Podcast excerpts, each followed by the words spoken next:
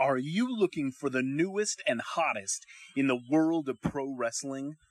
Then check out the amazing action on Powerslam.tv, the biggest indie pro wrestling channel in the world.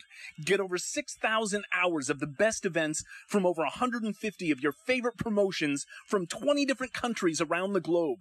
Brands like Progress Wrestling, Evolve Wrestling, Combat Zone, Defy, PCW Ultra, PWX, Over the Top, Shine, and hundreds of others with fresh content added every day for only $5.99 per month. Get your free trial today at Powerslam.tv. 10, 9, 8, 7, 6, 5, 4, 3, 2, 1.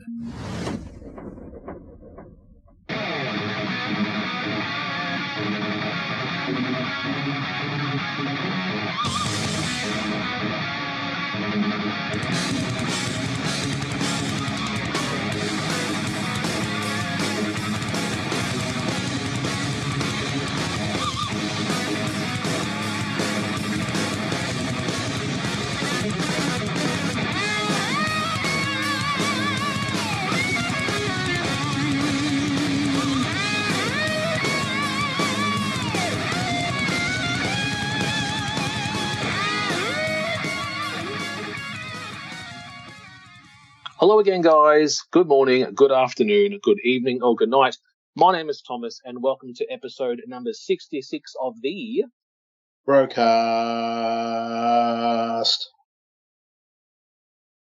I forgot what I was meant to say then. I just drew a blank. What was I meant to say? So we do that, don't we, regularly? And then what do I say next? You can find us on Twitter. No, before that. I do other stuff before that. You introduced me. Oh, that's right. Yes. My name is Thomas. No. Don't say it. I'll do this. No. He is my Zip, and I am Skip. Give it up for my brother. And guess what, guys? He's my real brother. Give it up for Alan. Yeah. You like that? No, I didn't. That was terrible. Why? You had a permanent brain fart there, bro. What happened? Yeah, well, I was looking at my screen, and then something just went, yeah. What do I say next? Yeah, well done. Hi, everyone. I'm Alan, part of the broadcast. Good to see you. Good to hear you. Good to be back for another month of podcast hilarity. Welcome back to another show where Tom and I are doing this from our respective homes because COVID's hit our nice little town of Victoria yet again. Yes, and we went from being in lockdown to being able to be free, to be able to go out and shop again, go to the parks. Then they said, that's enough now. Nah, back in. And back inside. Now we've been locked down as of, what day was it? Wednesday. Wednesday, 11:59. And I saw Alan's tweet on Twitter the other day saying, I think it was like, counting down. 13 minutes to go. Yeah. It was at 12 o'clock on Wednesday night. We were shut down. And they officially... They officially announced today on the news that you actually have to glove up and you have to wear a mask now. So that's the way it's going to be down here in the little part of Melbourne. But, you know, I just think this is just part of life now. We just have to get used to it. You know, we've been living like this for, what, nearly 4.5 months, 5 months coming up. It's all kicked in for us in March. And funny note, I went back and listened to our WrestleMania 31 show from earlier this year, and that's actually the episode where I dropped at the end of the show the premier's announcement that we're all going into lockdown as of that night. Yep. And we've been, as Alan said, you know, our show has all been, you know, digital for the last, or you know, in the virtual world for the last few months, and it's going to be like that for the foreseeable future until the restrictions once again ease and we're able to get together in person. And even catching up with Alan the other day, I actually dropped off a belated birthday present for Alan. That was the first time I had seen him in probably about a month and a bit face-to-face together. So, haven't seen him in quite a while. The only time I really saw you was through using our computers and iPads. But, yeah, thank you again for the belated birthday present. I picked up, Tom got for me, Under the Black Hat, Jim Ross's story, My Life in Wrestling. Fantastic book. I haven't finished it yet. I'm about midway through it. I've been trying to find a few times, a few hours of the day to actually sit down and read it. Really well done. And that's the thing. I actually ordered that book, and this shows you how long it took to get here. I ordered that book on the 2nd of May. thinking, oh, I don't think it'll be here around his birthday, but maybe if it's just after. And it went all the way through May, through June, and coming into, what, half of July. And I'm like, come on. And then the other day I didn't even know it was delivered. I went out to check the mail, and there it was sitting at the top of my stairs where my shoes would be. So whoever delivered it just dropped it at the door. Didn't knock or nothing. Took my shoes. Took my shoes. We can only have one shoe, goddammit. Come on. Come on, what's the world coming to? Where's my shoes? I'll go back inside and get my mask now. Yeah, I can see that happening. Sorry, I'll go back in. All right, so, brain fart, why are we here? Well, guys, we are once again doing a Wrestling Companion. Oh, get excited. And where's the soundboard? I should probably reinstall it with ads. I'll get it on later. I'll get too much internet going on, mate. We don't want to lose signal. So here we go. Wrestling Companion 44, guys. We have done 44 wrestling shows. And get this right, I did a bit of a count the other day. Nine of those shows have been WCW. And at least I think there's 3 ECW that we've done, and the majority of them have been WWE. And as we announced last month, guys, in our TNA Slammiversary show, featuring my mate who had a nice couple of drinks, did you, bro? Bit of a blur that episode, guys. I want to apologise in advance. For that one, I don't remember any of the last match. I don't remember saying anything, and I went back and listened to it when you sent it to me, when you posted it on the other month. And I listened to it and went, that's it. I had to fast forward some of the bits with me talking. I was too nice. I was going to say, if people have listened to our show since the beginning, I think I've realised this. I'm the face and you're the heel. Oh, pretty much. That's how we work. And I heard even Jim Cornette say it recently to Brian Lass on their show, I'm the heel, you're the face. And I'm like, that's what me and Alan are. And I found in that Slammiversary, you were really supportive of TNA. And I'm like, who is this guy? For the last 3.5 years, he was running them down. And I was trying to poke the fire with you to get you to... And you're like, oh, this is enjoyable. I love this. And I'm like, is that the whiskey speaking? And that was. And I paid for it the next day. And decided not to drink on tonight's show, guys. So I'm going to be boring old heel Alan. Yes, he's back. He's about to demean me and make fun of me. He's back. Right. Yeah, I'm going to be so mean to Tom. He's probably want to quit the show yet again. He has to make up for last month, so it's going to be double tonight. It is. Both fists. And I will say it was a good show. We did get some good downloads, El, so people enjoyed your banter and you working with me instead of working against me. It's 2 times I've been on this show, guys, and I've been drunk, you know. What was the other one? The other one was our Q&A show on the way to UFC. Yes, that one. Yeah. The podcast that went for 17 hours because in the morning, we went to the show and then at the end of the day, drank, and then we got back in the car, and I'm trying to message you via just read, which took me 5 minutes to actually send you a text saying, can we stop for a toilet? And then you read it out loud, go, toilet. I thought you were showing me a text message. Generally, hey, bro, look at me. And I'm like, oh, what's that? Well, someone sent me a text message, hey, I'm in the toilet. And you're like, thanks. Say cool, bro. Al. Type cool. Cool, and then send a picture of me with a thumb. Prove it. Do it. Say prove it. Say it. Alan, do it. Do it. What's wrong with you? Oh, you used to be fun. No, it wasn't. Oh, man. All right, I reckon we're going to kick into it, guys. In regards to our show, you can download all other episodes, all other 65 episodes on Apple iTunes, on Podbean, on HiCast and CastBox. You can check us out directly on Instagram, all one word, The Broadcast Podcast. But the main way you can get to us too is on Twitter. Alan is Alan Ross TBK, I believe it is on Twitter.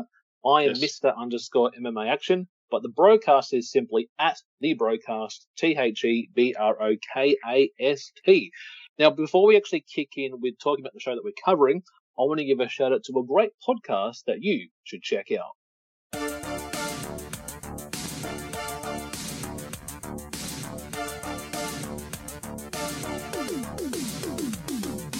You want to know things about video games? How about consumer-oriented reviews, honest opinions, hot takes, and predictions? Well, you're listening to the right ad. Introducing the Lit Gaming Arena Podcast, Season 2. We bring you 2 episodes every week. Terminal News, which focuses on all the latest gaming news you'll ever need, and the LGA Cast, where we talk about all the games we're playing and the gaming industry in general, and we do not hold back any punches. We also have the occasional wacky guest, so don't miss out. Subscribe to us today. You can find us on our website, lga.gg, and on Apple, Google Podcasts, Spotify, Stitcher, or whatever podcast app you use. Again, that's the Lit Gaming Arena podcast at lga.gg. All right, guys, we are back. And Alan, do you want to run us through what we need to do here today? Well, guys, I hope you've got the WWE Network up. That's right, we're not using TNA this episode. So we should go over to the WWE Network, type in or look up WCW Great American Bash 1989. And we shall all be at the 000000 mark. And do you want to give us the countdown, Alan? Okay, are you ready? I'm ready, yep. I'm good to go. Right, ladies and gentlemen, let's go in 3, 2, 1. Play. How old school. Look at that, man. Where is that? That looks like someone's farm property. Dusty's. Yeah, Dusty's property. Mm-hmm. And I was going to say one thing we didn't talk about. Did you like my Bonnie Donna's introduction for you for this episode at the beginning when I called you Zip? Went right over my head. Did you miss it? I said, he's my Zip and I'm Skip. Give it up for my brother Alan. Oh, you thought you were meaning Kip Jones or Skip. Oh, Kip James. Kip James or whatever. What? He's Kip and I'm BJ. That doesn't sound right. No, it doesn't at all, but it sounds perfectly for this show. Look how old school this is. I love it. Is your screen like half a square screen too? Yeah, it's not a full picture. Now, yeah, mind you, I have gone back and watched a little bit of this. Yep. This is done on a very small tape and one camera. It's, yeah, look at that. Like the classic ECW show we did where the camera was just turning on the tripod back and forth. Just one camera, fantastic. Yep. Now we have the dual rings, guys, because there's actual rings stay there all night. This is not World War III. Okay, well, you're not watching World War III. This is actually the 2-ring King of the Hill Battle Royal that will kick us off, and those rings will actually stay together for a majority of the show. And for me, it kind of screams the old-fashioned War Games, too. Well, not funny you should say that. We do have a War Games tonight. Yes, we do. That's our co-main event, which is the team of the Road Warriors, the Midnight Express, and Dr. Death Steve Williams take on the Fabulous Freebirds, the Samoan SWAT team. And that's him, I guess, because it was all 3 members of the Freebirds tonight. Yep. Now, I want you to watch this bout when the wrestlers are coming out. I want you to look at Rick Steiner, what he does with the crown as they're coming out. So we got the Varsity Club. Yeah, because a lot of people actually double duty tonight, which is what this card was known for, having multiple matches featuring similar stars. There's the Goon. There's Dad, Farouk. Or Ron Simmons. Ron Simmons is our father. Or he looks like our father. There's Scott Hall. Look at Scott Hall. Look at that. Oh, that's when he was doing porn. Lord. Look at that mustache and that curly mane. Yeah. Scott Hall was doing pornography at that time. He had that dirty stash. The diamond stud. Now, Rick Steiner here. Here he is. No, I don't want to wear it. I'm walking out. Just, where do you put it though? Just gave it to a kid. Gave it to a person. Look at that. Sid Vicious and Dan Spivey, the Skyscrapers. Oh. It's like Kane and the Undertaker coming out. That's awesome. And off they go. They're already starting. And we have JR and Bob Coddle as our commentary team for tonight. But we are your Oh, there's Teddy Long. I thought he was up in the rafters. Is he in the rafters? No, he's just. Like this thing. Presented in the most comfortable, complete form possible due to the original production technical difficulties. Yeah, there was a bit of a scratch then. Love it. Classic. Now, this is actually only marks the 2nd time that we've actually covered anything from 1989. Do you know what the first thing was that we covered? Wasn't one of the Clash of the Champions, was it?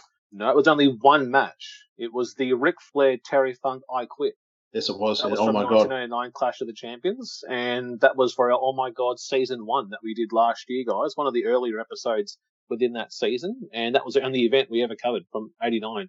Because the latest we've gone back was 1990, which was both Capital Combat and also Survivor Series 1990 that we did. I think last year or the year before. Mm-hmm.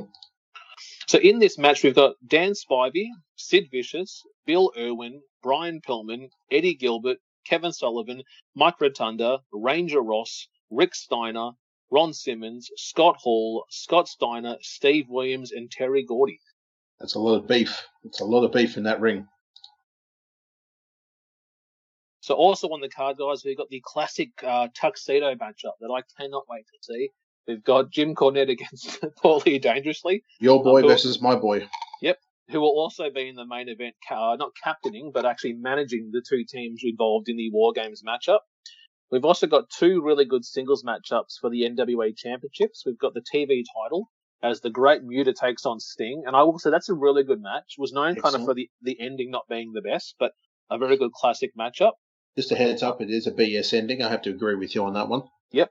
And also, we got the United States Championship. A lot of personal bad blood between Ricky the Dragon Steamboat and Lex Luger for the United States title. Really good matchup. Really good. Because, again, Luger turned heel on Ricky only a few months earlier after being disappointed that he wasn't in the title picture after losing to Ric Flair. Ranger Ross is in the second ring now.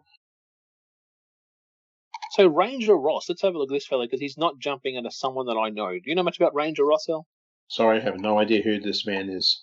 So his name is Robert Lee Ross Jr., also known as Ranger Ross, was mainly known in the Jim Crockett promotions and the WCW in the late 80s and early 1990s. Still alive today, 60 years of age. Yep. Farouk's in the second ring too. Ron Simmons. So his tenure finished in WCW in 1991. He actually filed a lawsuit against the WCW for discrimination. Yeah. Working as a private investigator as well as a part-time probation officer during the early 1990s, he also collected fines and probation fees in the local area. Kind of like that fella from the Dark Side of the Ring that was doing the bounty hunting. Yes. Yes. What the slap heard around the world, eh? Yes. And the last time he looked like he competed was 2007 for Ranger Ross. Wow. Okay. So it kind of still went going after, 20 years after this event. Who else do we have that's jumping out that I don't know? I know Eddie Gilbert from the ECW time. And there goes Farouk. Oh, he's out. Sorry, Ron Simmons has been eliminated. He is out. And see, this is before the whole formation of, Doom, before going for the world title against Vader. Yep. You know, those early times when he's just starting off his career. I can't believe you're right that you've got Scott Hall and Sid Vicious, both standing there together in different rings, but that's Scott Hall on one side, Sid on the other. Look how jacked he was too, Scott Hall. Yeah, he was a big, big dude. And then who have we got in the ring here with, the Goon's in now. Yeah, the Goon actually takes on Brian Pillman tonight, I think, in our next matchup or maybe the third match on the card. They go for about 10 minutes in that one. Oh, there's another glitch there. And here he goes, another great powerbomb. Jesus. And Spivey, look at that. No, that was fantastic. I think he's going to go for it again. Yep, not one, but two. God, look, see, that's the powerbomb when it's from the shoulder. Yes. It's not like from the head down, it's from the shoulder down. And there was a recent, GCW wrestling show that happened in a backyard party that featured one of the most hardest power bombs I've ever seen. He just hoisted him up and just slammed him down. I sent that to you. Oh, what is Dr. Death Steve Williams doing on top of the rope? Well, he jumped off with it and said, this is like Kane versus Rey Mysterio. But if no, we're thinking of 2000 and the rest of, oh my God, and he just took his head off. Do you know the other member that was a part of the Skyscrapers for a short time that we've also had on this show a number of times? Was it Mark Callis? You are correct, El. Yeah. And I think that's how, Taker came in with Spivey, but Taker just kind of outshone him very quickly. Like, he came in as the young dude, and just outshone the fella, and he ended up doing a lot more. Another powerbomb. Jesus. Well, Dr. Death is out. Rick Stein is out. Is it just me, or does Dr. Death look like Hulk Hogan tonight? With his red and yellow. He's got those yellow trunks. Oh, what a drop kick from Brian Pillman. Beautiful.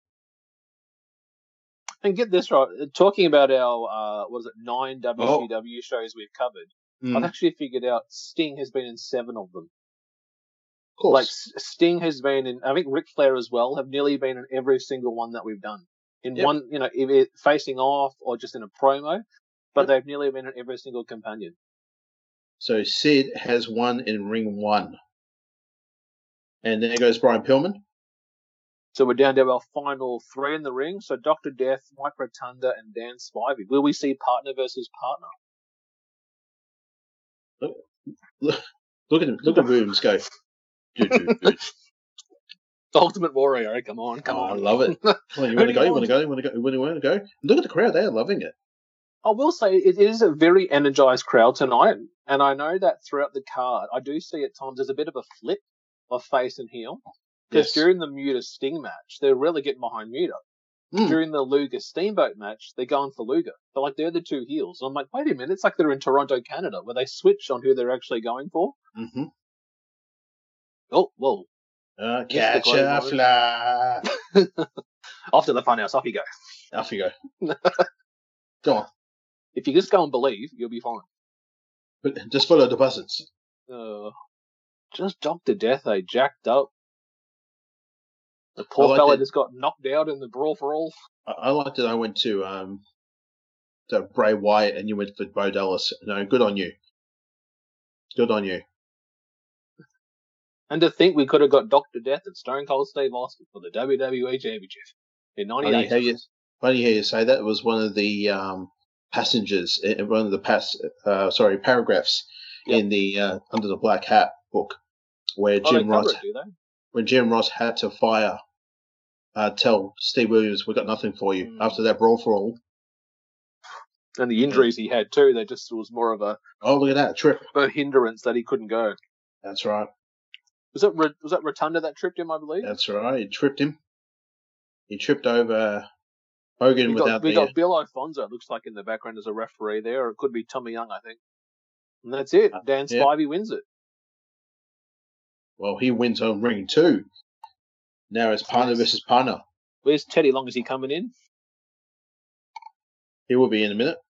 Don't spoil it for people who haven't seen this yet. No, I just saw him down the bottom there, Al. He was down there, walking up with his weird shaved hair. With hair. Here he comes. I got something to say, player.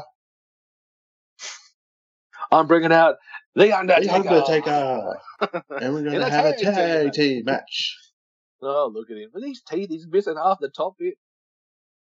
Man, that's a fantastic hair. George Costanza style. Oh, yeah. I like the white top with the kind of like the cowboy look with the tassel hanging down where a tie would be. And this is the second time we've had Teddy Long on our show as a heel who just gets heat.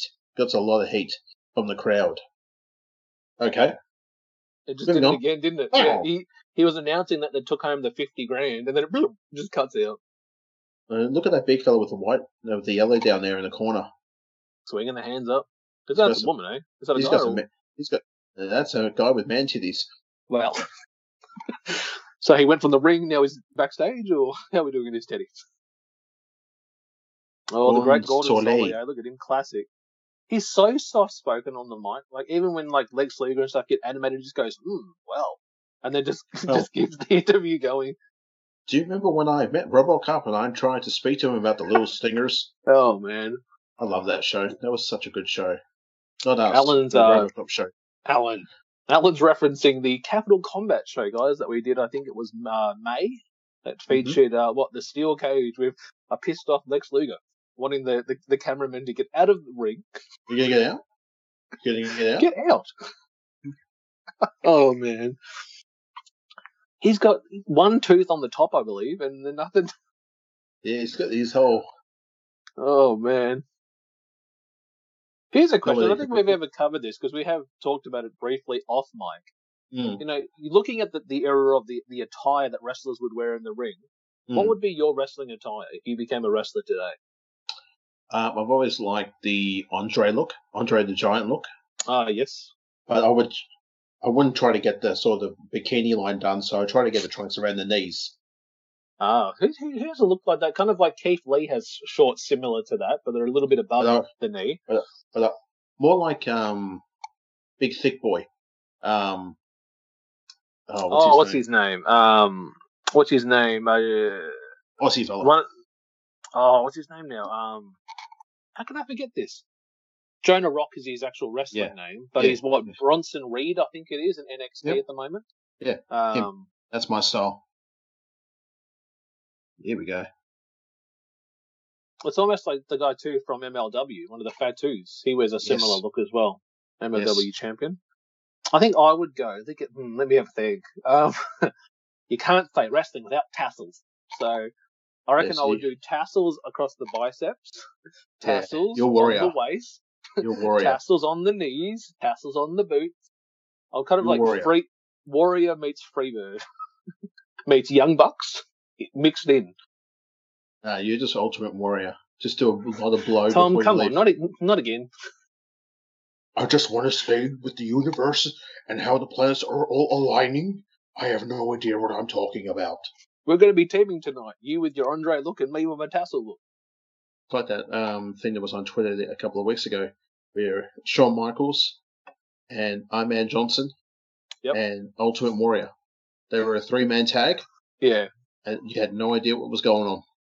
Warriors walking around the side, just walking back. There was a lot of cocaine in that one promo alone with three men. Oh, here we go. I wonder what show that was. It looks like it was a Raw or something.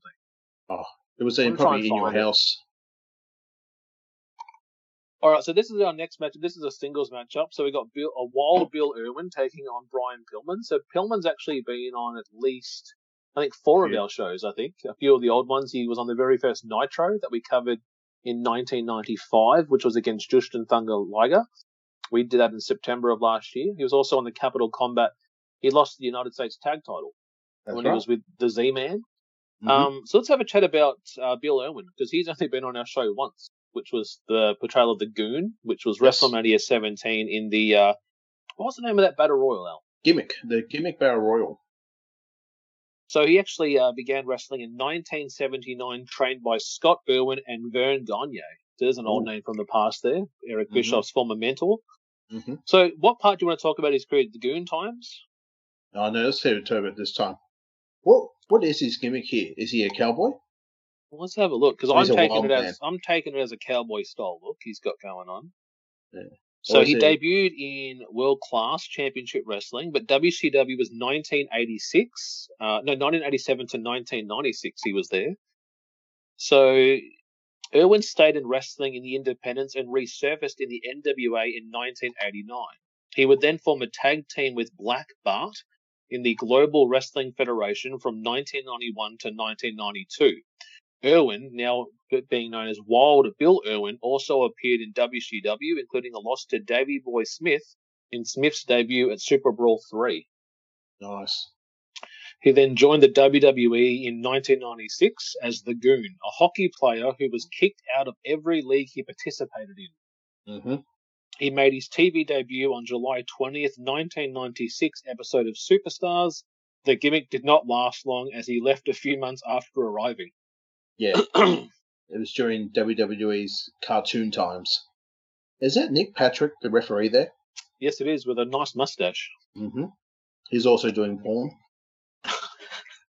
Any person I see tonight with a mustache, they're doing porn. So they wrestle at night, porn by day.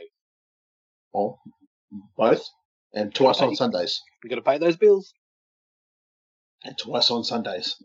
So he returned in 2001, as Alan said, for the Gimmick Battle Royal at WrestleMania 17.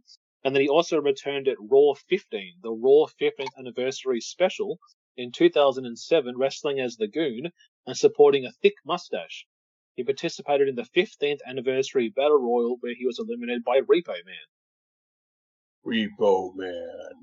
Upon leaving the WWE in 1996, he wrestled on independent circuits, in his most prominent match being against Shockwave the Robot in September of 2012. Was that John Cena? I have no idea what Shockwave the Robot is, but I am now Googling. Sounds like a watered down, it sounds like a poor man's version of a Prototype. Yep, I found it here, and it's Hornswoggle taking on a robot. It's literally a person dressed up as an actual robot character. Okay. This is wrestling. Yeah. This is what he actually looks like. I'm showing Alan, guys. I know it's a podcast, but I'm showing him the image. That's Shockwave there, Alan. It's an actual robot. Yep. Okay. It's not a human, Tom. It's a real cyborg. Just like RoboCop. He was a cybernetic man, but still.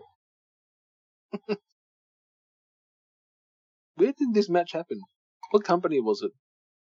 Is it just me, or when he was the goon, he looks like Garth from Wayne's World? Dana Carvey. Car. Yeah. Car. Game on. Game on. Shockwave the Robot. Also known as Shockwave, Shockwave the Robot, and also Spider-Man. Okay. He's been wrestling for over 22 years. His signature move is the Toxic Shock Syndrome. Oh, wow. So having a chat about wrestling, did you check out the recent Fighter Fest from AEW? No, I didn't. I saw the results. I have, unfortunately for us, for this guys, I haven't really been watching a lot of wrestling lately. Of late, especially the new stuff. I don't know what it is, but I've been extremely turned off by it. Maybe it's just something what's going on. I used to get I used to get AEW on Fight, and oh my god, he folded him up then. I don't do it. I don't have that anymore. I cancelled my subscription. I've still got WWE, but I purely use it for this, mainly for the podcast. So, no, but you could tell me what you watched and tell me what you saw. I watched probably more highlights of Great American Bash, the Kevin Lee, Adam Cole, but I did watch Fighter Fest last night as I was putting the kids to bed. Overall, it was a good show. You know, cool. It had things that I didn't like and things that I really did pick up on. I think the Revival are going really good, I will say, or FTR as they're known today. Did they lose? No, they turned up with the... Oh, yes, they did, actually. Yeah, they turned up with the Bucks against the Lucha Bros and Butcher and the Blade. Yeah, who took the pin? I don't think the FTR got pinned. I think it was one of the Bucks got it. Yeah, that's all right, it was a pin by Pentagon, but they've announced next week for Fight for the Fallen, it's going to be Pentagon and Phoenix against FTR for the first time ever. That's good. And that many people are saying, it's the greatest technical wrestling tag team against one of the greatest lucha tag teams, which should be a great show. But this is back with the timekeeper here. It was literally against the ring where there's that table that was set up. Close to the action. Which we saw about Ready to Rumble when there was catapult that was done by DDP to Jimmy the King. That's right. I think big thing happened on the Great American Bash that I saw online that Keith Lee is a double champion now. Yeah, I think that kind of came out of nowhere. I'm thinking, why did they have to book a title match? Why couldn't they have just done Keith Lee going for the championship belt? Why did it have to be a winner-take-all? I just didn't see why they needed to think, hey, guys, you're a champion and I'm a champion, let's make it for both belts. I think it's because of what's going on in the world right now, and I don't want to sound like one of those basement bros, but it's certainly saying that, with all the craziness of going on with Black Lives Matters, and all that craziness is going over across the world, especially in the States and right now, I think they're pretty much going, let's give him a black champion. Yeah, that'll make everyone happy. Maybe. I mean, I think Keith Lee is very deserved of the title, and it's really nice to see for him to be a world champion on NXT. But I think it's basically just like, how do we make people happy? I just will do it. Yeah, I was just surprised that they just thought they would book a, champ versus champ for both belts. I thought it would just be, Keith Lee would get a title opportunity against the NXT champ, and that way if he could take a loss, he doesn't lose the North American belt. But I think that was, good for him, but that was also spoiled. If you checked out social media about a week and a half before, that show was pre-taped. Yes. And one of the NXT developmental stars actually took a photo of that final sequence of Keith Lee holding up both belts and put it on Instagram. Yeah. And before he could quickly delete it, people had screenshot it, and it was all over social media, and it was even shared by AEW's Chris Jericho. That's right. You know, talking, and they even took a shot at WWE or NXT for that on their brand of Dynamite. You know, I find NXT, I don't watch a lot. I'll probably watch more highlights of the shows going forward. Another big thing, talking about the US, there was actually a new United States Championship. Did you see that recently announced, the new US title belt? What's your view on that one? It's pretty. It's nice. It's different. Oh, my God. What's Nick Patrick doing? Yeah, it's shoving him here. Oh, Pillman. Oh, look at it. Oh, go on. This is the crossbody, I believe. This is from the other ring. Wait a minute. Yeah. Turn around and take the pinfall. Here we go. That's it. Oh, here we go. On your Pillman. Good work. Yep. And just another quick thing before we go back to the US title. Pillman's son actually is debuting in AEW. Brian Pillman Jr. is actually joining the promotion. He's recently signed a deal and will be coming across. They haven't talked about his actual debut. I think he might be on AEW Dark, but I know he's actually coming to AEW, which would be a great matchup for him and Cody. I think a good classic of two generations facing off. Well, that was cool to have a new United States champion. The belt looks great. I don't mind it. I still prefer sort of the. There we go. He was holding a racket. Look at that long hair at the back, and that curly perm. He had the racket in one hand, threw it away, and now he's got his phone. Sorry, guys, we're listening to Paul Lee. When Paul Lee's on our screen, we shut up and listen. We've had a lot of Paul Lee, from like the one night stands we've done to managing Brock Lesnar, to even being the force behind ECW when we had 911 chokeslam the hell out of Mikey Whipwreck and a referee. And I actually had Mikey Whipwreck actually like one of our tweets that I put up about him taking the choke slams. He just loved, but a lot like there for that there on Twitter saying, yep, he is a hard guy to fight, but it was good to see him interacting with our Twitter. He is talking about Jim Cornette hurting when he hurt his knees from the Skywalker scaffold match that he fell off. And I'll actually tell you a good story that I heard on the Jim Cornette, the drive-through a couple of weeks ago about Paul Lee. That was talking about, you know, how did they come to the idea of him coming to ECW for that short time with the whole Jerry the King Lawyer, you know, ECW or WWF Invasion storyline. Because I asked him, like, how do you guys go today? And they said, yeah, I have no issue with it. You know, our lives have gone different ways. He said, I haven't probably spoke to him in a good 10 years or so. But he said, I have no ill will with anybody like him. But, you know, hope he's doing his best. Right. So what we might do, guys, before we actually kick into our next matchup, I actually want to talk about one of our sponsors, and we've actually got a new sponsor, guys. This sponsor actually partnered up with the broadcast only, 15 minutes before I actually hit recording with Alan, and I'm talking about Player One Coffee. So Player One Coffee was started out of necessity. It was actually this company saw the lack of serious contenders when it comes to developing amazing, craft, tasty products for gamers. Player One was formed to fill the tremendous gap and finally developed coffee recipes custom tailored to gamers, creative developers, and just about anyone who really enjoys a cup of coffee.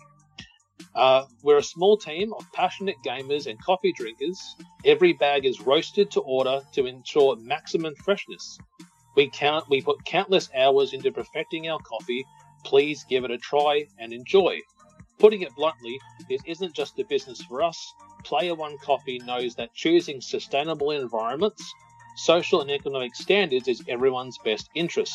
From their light roasts to their dark roasts, their cold brews to their cocoa blends, and gear, including shirts, mugs, glasses, and cups, you can check out player1.com and use the promotional code BRO247 to get 5% off your total purchase. That again is BRO247. 5% off at playeronecoffee.com. All right, guys, and I'll tell the people what we just saw there in that entrance. We just saw the dynamic dudes go to the crowd, pick up quite a heavy set child, brought him out, threw a frisbee at him, picked him up, put him back. But yeah, go on. but I loved it. The actual shirt that he was wearing was a Ghostbusters, not one, but two T-shirt he was wearing. And I think I had that shirt as a child as well during this time. Man. Well, you would have been, how old at this time period? About 5, 6.5 or something like that? Yeah, it would be 5 years old. Yeah, it would be, 5. So we have Sid that would have put the chaps back on to come out for this matchup. And Teddy is holding the crown because, oh my God. What the? Oh. I think someone threw something. And they're all touching him. Look at the young kid. Okay. Don't touch him. Don't touch the wrestlers. If you're going to touch him, be ready. I think that kid just shit his pants. I was just saying hi. What's the security? Oh, look at don't touch him. Don't touch him. Yeah, shit out. Get back. I've got these big man titties. I'll use them on you. There's Jake the Snake down there. I was about to say that. He, before he was getting in the ring, he's doing some security work. Oh, look at it. Look at this chaps. Scary dude. Man, look at that. Cowboy vest on, chaps on, trunks on. Let's go. Yep. All he needs is a cowboy hat and a bull rope and a bradshaw. Oh, and a big thick mustache. Stan Hansen right there. All right, so the Skyscrapers actually had 4 members, it says here. So we had Big Sid Vicious, Dangerous Dan Spivey, Mean Mark Callis, and the Masked Skyscraper, which was actually Mike Enos, also known as Beverly Blake, or Blake Beverly during his time there. So Sid Vicious, 6'8", Spivey, 6'8", Callis, 6'10". Ooh. So some big dudes here. What a man muscle in that team. These dynamic dudes right here. So we've got Shane Douglas and hey Vince. Look at that hair. It's such a blonde mane. Like this era, we talked about it in Capital Combat and also the 1994 ECW when Worlds War Collide. Just the hair, man. Do you hear what they're chanting? What are they chanting? Peanut head. Peanut head. Look what the referee's doing.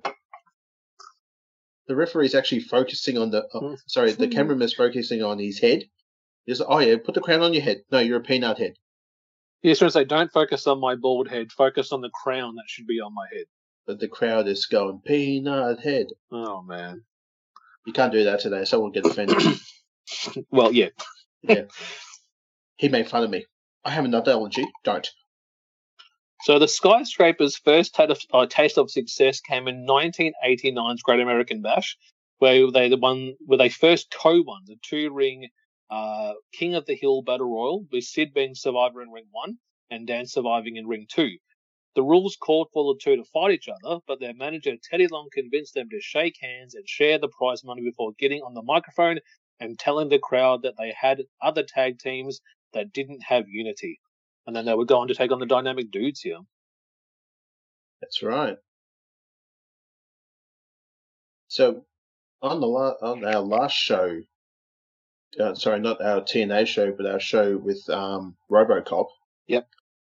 We didn't have who took on Mean Mark Callis? That was Johnny Ace. That was his last event before he went to All Japan. Yes. It was his last tenure. So it was, that would be. What are we now? We're July watching this event, so it would have been 5 plus what? Well, it's about 9 months later. Nice. So Shane Douglas would have been out. I'm going to read about Shane Douglas during this time period because, again, the Shane Douglas that I believe you and I may have seen was the ECW Shane Douglas, the one that was going over to WCW, the franchise player, part of the Revolution team with Dean Malenko, Chris Benoit, Perry Sass, and then also was it Asia that was also on the team for a little bit. Oh, yes. So Dean Douglas was another name I saw later on when I kind of was into wrestling, going back watching the pre-98, which was like In Your House when he was the school teacher style gimmick that he was doing. So he actually joined WWE in 1990. So it says here with the Dynamic Dudes, they broke up in 1990 after Ace began competing more predominantly in the All Japan Pro Wrestling, which was breaking ties with the NWA. Jim Cornette also states that the end of the Dynamic Dudes came when Douglas went over his head to Jim Herd about having a finish change to make him look stronger. Cornette, who was a part of the booking committee, washed his hands of working with them afterwards. Shane argued that they had been repeatedly promised a big push and were instead being booked to lose all of their big matches, then getting criticised for not getting over as a top tag team. Jeez. The dudes would wrestle together in March of 1990 before Douglas soon left WCW and headed over to the independent circuit before going to the WWE in 1990. So the same year he left WCW, he went across to the World Wrestling Federation. And didn't have a really good time thanks to Shawn Michaels and The Clique. If you go back from some shoot interviews he's done online, hear that crowd? You hear that crowd? He was over, definitely over here. Yeah. Because he would, join the Horseman, I think, in the next couple of months. With his big tucks. He looked like, Jaws from James Bond. He did. Oh. I've always loved Sid. I've always loved, same. I remember watching my favourite thing was WWE or WWF Sid gets in the ring and then the SID would go on fire in the ring. Like those little sparklers falling down. Mm-hmm. What his weird promos of Psycho Sid just laughing. Don't call him Psycho Sid. Song. Yeah. Don't call him Psycho. And who's our referee there? Who have we got?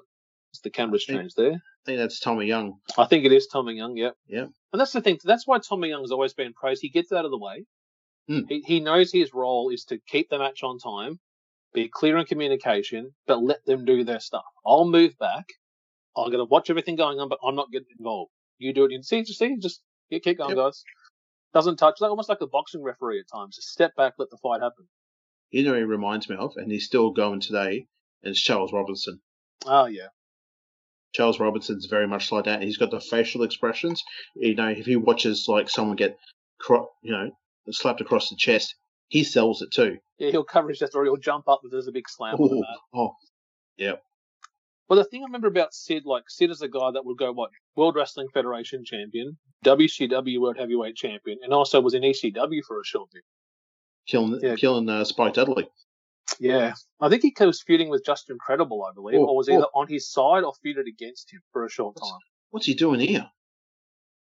Outsider's edge, eh? Hey, chico, Reza Maramon. And then, unfortunately, Sid had one of the worst injuries I've ever seen. Back in 2001, Sin, man, that broken. We're going to cover that one day. I was thinking about covering it. So that happened on his left leg from the knee down, just completely shattered the bottom part of his leg. And I was watching that show. So we're selling there, Teddy. What are you doing? I love it. He's doing the job. But yeah, run away. Yeah. Yeah, I just remember watching that and just going, wait. What? This is not scripted. His leg is literally hanging to the left. And then to have WCW the next day acknowledge it and then constantly replay it and zoom in on the leg snapping. And you're like, what? They don't show it on the network, I don't think. But I think what we should do in December is probably do the that actual pay-per-view, Starrcade, and then we do the Nitro after. No, it was Sin where he broke his leg. Was it Sin? Sorry, Sin. Okay. Yeah, Sin was March of that year. Wasn't yeah, that wasn't their Starrcade. Starrcade was the world title against Scott Steiner. It was a 1-on-1 matchup. But Sin, I think, came after that, and then he was gone for a long time after that for the rehab on his leg because he had so many screws and plates and things put in. But I've always liked Sid. I've always liked his work, and I think from listening to What Happens When and also was it Bruce Pritchard, he didn't really like him. Just selling. Look at the crowd. He's not meant to. He's a heel. But that's what I'm saying. Tonight, the fans are really switched. They just, if a wrestler acknowledges the audience, they just cheer them. It could be a heel yelling at the audience. They still cheering. No. We've been watching for that long. The bad guys act like bad guys. Mm. But, again, if you're over with the crowd and you hear that crowd cheering for you, you can't help yourself. That guy's got a stick there. What the? That's the Fairy Floss guy. Tom, I saw him the same thing. That man's got a stick? I'm like, there's no candy on the stick. What are you doing, mate? Just walk around the stick. Just walking around with the big stick. There's Alan there with his blue glasses on there in the middle. I know, that's me. Blue shirt. I want to see that guy move. I want to move your head, mate. I want to make sure you're not Weekend at Bernie's. Dead. Look, they hate that. Every time that Sid gets tagged out, everyone boos. They don't want him. They don't want Spike. Okay, big guy, big blue dude just moved. Good, he's awake. He's alive. Is it just me or does Spivey kind of look like a young Steve Austin as well? I was about to say the same thing. And his son did some time in WCW. Who was that? Dan Spivey's son, didn't he? Did he? Let me have a look. And then he had a drug overdose. Did he? I have no idea who that was. Or was he Mr. Headbutt? Because I remember he was Waylon Mercy when he was in WWF for a little bit. Yes, that was a pretty short-lived gimmick. That was based on what Cape Fear. Yes, it was. Their own version of that. Here he comes. Oh, Johnny, all just greased up, white hair, just white. That's all I see with this guy.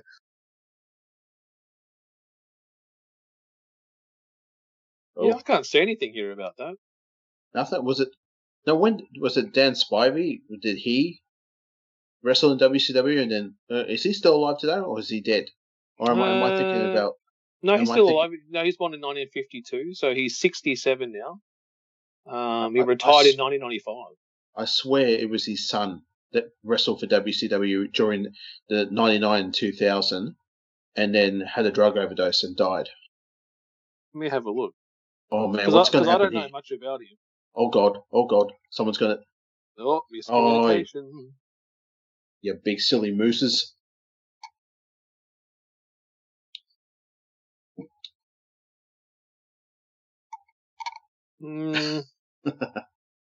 No, doesn't seem like. No, there's more stuff like what happened to Dan Spivey, but there's nothing really about. It does say he had issues with the click, though. It does say here. Dean Douglas. No, this was Dan Spivey, they were saying. Oh. Okay, I must be thinking of another wrestler that passed away. Oh my God. Yep, okay. That's a greased up right one. Sorry, brother, I just slept a little bit. You're a bit greased up. That could have ended really bad. Yeah. His arms pinned down too. Shane leant down, grabbed him by the top of the trunks. You're right, come here. Like pulled him towards him from the top of the trunks. Look at that chin. the curly blonde noodle hair. Yes. He had the same build too, didn't he? For a long time, he had the same build. Thank you, Peanut. Like Psycho Sid. It's your boy. Lord. It's your boy, Tom. Look at that yellow tape. Bit of promotion there for Spalding tennis rackets. Yes. Darryl, when Jim Cornette talks, guys, we listen. So. Yes, I've been listening to a lot of his show. I've been catching up on the last few weeks because I actually had listened to it. I've been so flat out with work, and I thought, okay, I'm going to sit down now, listen to it, catch up, and he's been doing actually some watch-alongs more recently too. Really? Yeah, what he does, it's only one match. It might just be, Brian and him choose an old school match that he was either sort of his personal favourites or it was something he was involved in, and they go back and watch it. So cool. So reptile on my belly. Just before the next match, I want to give another shout out, guys, to another great affiliate of the Broadcast Podcast, and I'm talking about Clinch Gaming.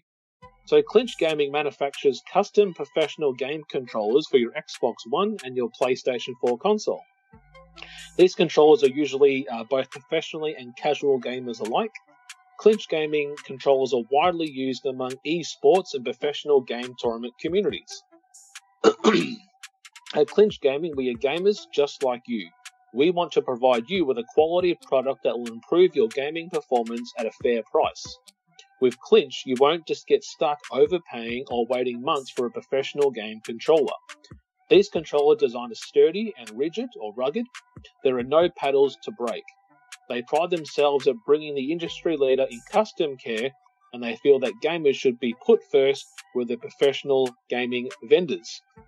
Engage one set of buttons on the rear shell is actually faster than engaging first a paddle, and with an underlining button behind it.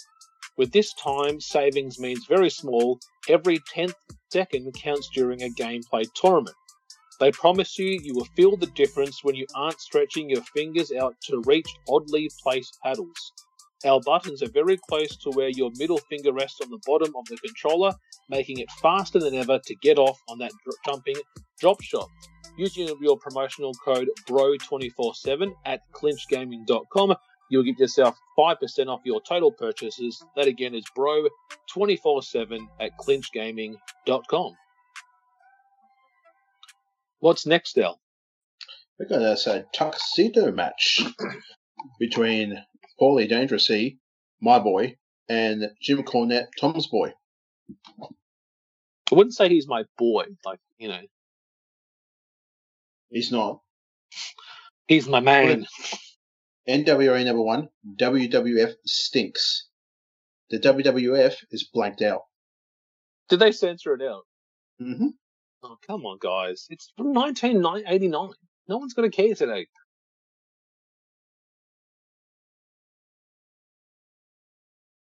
So who you got, Tom? I'm taking Nick Patrick. I'm glad I asked you that. Well, this match is pretty quick. I think it goes for 6 minutes and 22 seconds, which is strange because it actually goes longer than the next match, which is the tag match, which went for 4 minutes. Yeah. Oh. So this is literally just a brawl, I would say. Tuxedo matches is you just got to design, you know, take the clothes off, really. Oh, look out. He's got him. Oh, that's a good selling right hand there. Oh, my jacket. Got the cummerbund still on though. Yeah, you got to hide that belly. Oh my God, what's he got? Oh. Oh, calm down, people. I got a jacket. Oh, okay. You didn't. You focused on the crowd and not the. Oh, he's got the phone. Taking the knees out so he can de-pants. With the cell phone.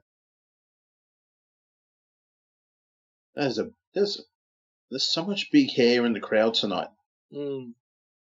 And it's someone's summertime. Too, looking at the summertime wear too. Singlet tops, short tees, hats. A lot of family too. There's like a lot of families out there tonight. Someone's left a lot of cocaine in the ring there. So can someone go get that, please? So I'll tell you this quick story that I heard on Jim Cornette's show about Paulie. And I was talking about how he come in to actually assist with the Invasion storyline, and they wanted to do a surprise storyline. So they said, you know, Jim, you and I go way back. Would you be able to come to this ECW show and help, you know, Jerry the King with this storyline? You know, Cornette's like, yep, I'm happy to do it. He said, just let me know where it is. You know, I'll, you know, drive out from where I live. I'll come out to New York to do the show. He said, so, you know, we pull up, get in the airport, walk at the front. There's a limousine waiting when we get out. Me and my associate, oh, yes, Mr. Cornette, this limo has been paid for by Paul. They hop in. We're actually going to take you out for dinner first. He gets in the limo. They drive him into New York, took him to one of the most fanciest restaurants. All you can eat, get your own meal, drinks, food. Oh, yes, it's all being covered by Paul Lee. You can, you can come and check it out.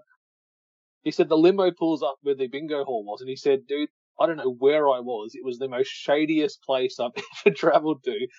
He said, I didn't want to get out of the actual limo because I was scared for my life. Mm-hmm. He said, I go in. He said, Paulie greets me and says, yep, they're ready in the ring for you now. When the lights come on, go in there with the racket. What I want you to do is just take out Tommy, work on Tommy. So he said, I get in there. And next thing I know, as I'm in the ring, I see Tommy there just grabbing his testicles. And something's happened. And this was that shot that we had by Laura where he literally smashed, I think it was a golf club or a bat or something. What did he hit him with? Do you know what it was? Or wasn't it a hockey puck? I think it was a hot stick. Yeah, it was a kendo stick. Yeah. Kendo stick that ruptured one of his testicles. So he said, I come in and I see Tommy in the corner and I can tell he's hurt and I still have to hit him. So I felt that I still have to hit him. So I'm like, this is one of the weakest shots. I'm like, I'm almost apologizing as I'm hitting him. And you got Tommy like trying to sell it, but like squeezing his groin, knowing it's in a lot of pain. And supposedly he said they actually swelled up to the size of cricket balls, you know, 2 cricket balls. He said, if you go back and watch the Beyond the Mat movie, and Tommy Dreamer's in it, and he actually talks about that. Yeah. And during that spot, what he had to go to, and they had to get a needle, and they had to draw the fluid out of his testicles. Drain it out. Yeah. Well, he said, you know, straight after I did that thing, he said, I didn't know what the boys were going to think because they didn't know I was coming in. Mm-hmm. So he said, once I got backstage, he said, security grabbed me and said, come on, you got to get out of here, because I thought there was going to be a riot. He said, they're rushing me through backstage behind the curtain. I was told, go to the limo. Just go straight to the limo. Don't go talk to anyone. Just run past. Goes past outside, and there's Paulie with a money bag waiting at the door. He goes, gives it to him, shakes hands, thanks again, Jim, hops in the limo, drives him back to the airport, flies him home. He said, I had $750 in cash. He said, so I didn't pay for the limo. I didn't pay for dinner. Didn't pay for drinks. $750, and I flew back the same day. God damn. Oh, man. Loved it. That's fantastic. That's a good story. So the cummerbunders come off Paulie. The jackets are off both men. Oh, Jesus. Yeah. Yep. You can hear the slaps here. Yeah. Look at those red shoes, man. Cornette's red shoes, yes. Oh, what? Paulie. Look out. Flying elbow drop. Yeah, it didn't work. Good try. I love if he just picks him up and gives him Jim Cornette an F5. That would be fantastic. Just spins him around. Bang. Yeah. You see that lady in the red there? She's got an old flash camera that actually takes the photo, and then the actual photo develops, comes out. Oh, old the school. Old Polaroid printout ones. Like you have to shake and blow on it to get the picture, yeah. Shake and blow on it. Yep, that's right, guys. Sorry. All about the broadcast here. Oh, man. Wow. Holy. Selling it. The fans are loving it, though. You think, or is that crowd being pumped in? Is that noise being pumped in? I'm taking it really. You can see they're all on their feet on the side there when he did the big rock. No, they're all sitting there with their arms crossed. No, huh? On the right side, Al, before. Okay, sure. Whatever helps you sleep at night. Very mean to me. Oh, there we go. We got some people cheering. Yeah, told you. Yeah. Well, say sorry, Tom. Shut up. Love you. Say it. No. Eat a dick. What? Again? What? I don't want it. I think it's probably the first time I've ever seen Paulie, with all my times of knowing him, shirtless. Being a shirtless wonder. It's my third time, I think. So. Look at that. What? Well, there was that time in New York. What are you talking about? He's got more cocaine. The powder didn't work. I'll use the cocaine this time. This will knock his ass out. With these white briefs on. Oh, kicks it up in the face. And gets himself, though. Jim still got hit. Yeah, the crowd is actually... Oh, no. Oh, no. Man. Baby blue. That's it. Ring the bell. And just runs. Go, go, go. Oh, man. And the fans loving it, though. They are loving it.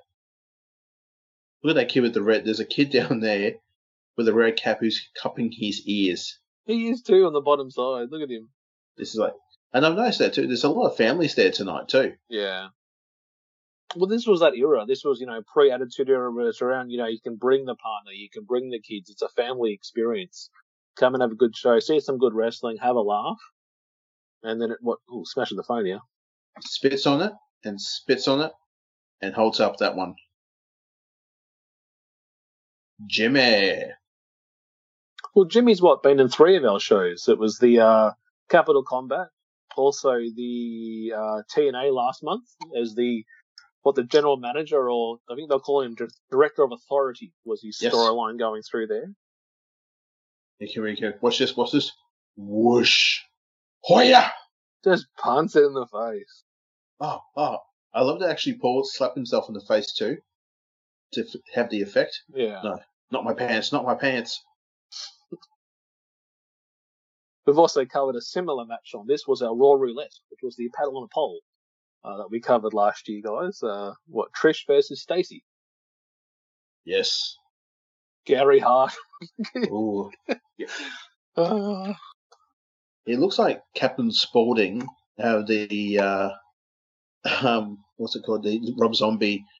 The three killers. What are they called? Oh, it's gonna bother me. Look at that beard, dude. That's kind of weirdly shaped, isn't it? Because he's usually a goatee. You trim the sides. He's kind of kept the side, but he's trimmed the sideburn. Like a goatee, like Austin would have the mustache and the chin, and shave the sides. But he's kind of shaved the side, but kept. I've never seen a beard like that. Looks like he's got piercings on his ears, but it's just the lighting. Look at that. Yeah, that's right. That's right. Devil's Rejects. That's who he looks like. Ah, yeah. He passed away, didn't he, that guy, didn't he? He did, sadly. After they, oh. We're going to... We're back. The crazy Kevin Sullivan, look at him. We've had Kevin Sullivan on our show a few times, too. Well, I watched this last night, and one thing that jumped out for me, and I never really thought of it until I went, wait a minute, that does look similar. Mike Rotunda and the Christopher Nowinski gimmick. You know, when he was doing the Harvard gimmick, it's almost the same exact look that he was doing for his short time that he was there. That's what the Varsity Club was. Yeah. Well, interesting note here about this. This was the last time the Varsity Club were used as a partnership like this until 1999.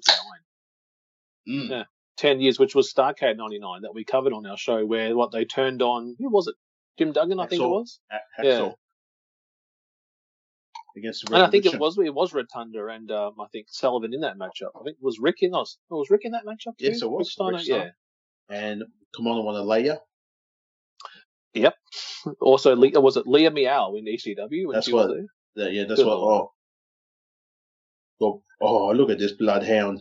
Oh no, I don't want to. I'm scared. That's like Cody's dog. Yes. Remember the AEW show? No, I ain't coming out. That was scary. That moment they shouldn't have done that. Yeah.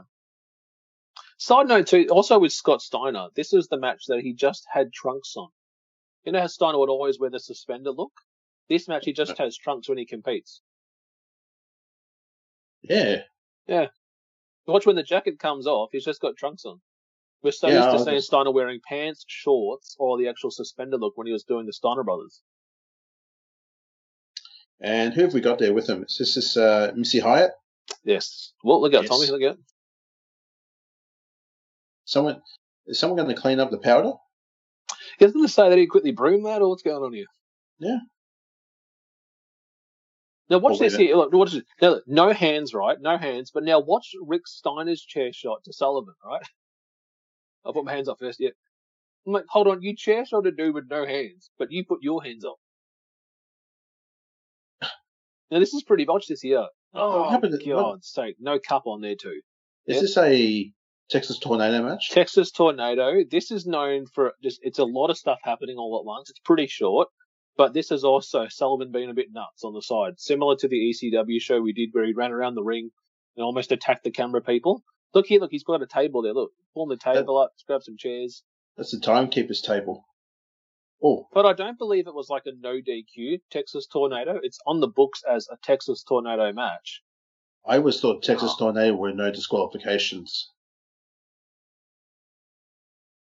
Yeah, 4 minutes, 22 seconds this one goes for, so quite a quick one. It's actually our fastest match on the actual entire card. Can we have more of Missy Hyatt, please?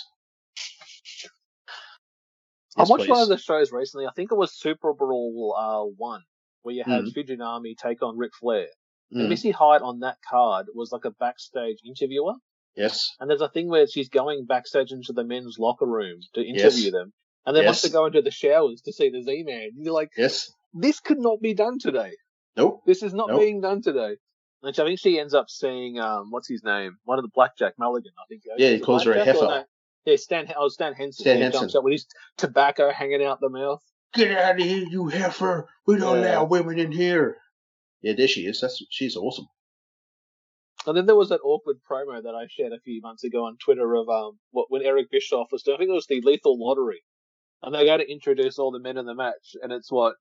Magnum T.I., Magnum.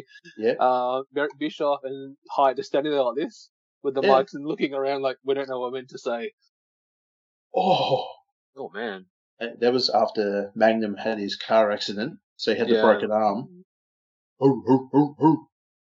Dog face. That's how he's actually got it written into his actual wrestling attire. Love it.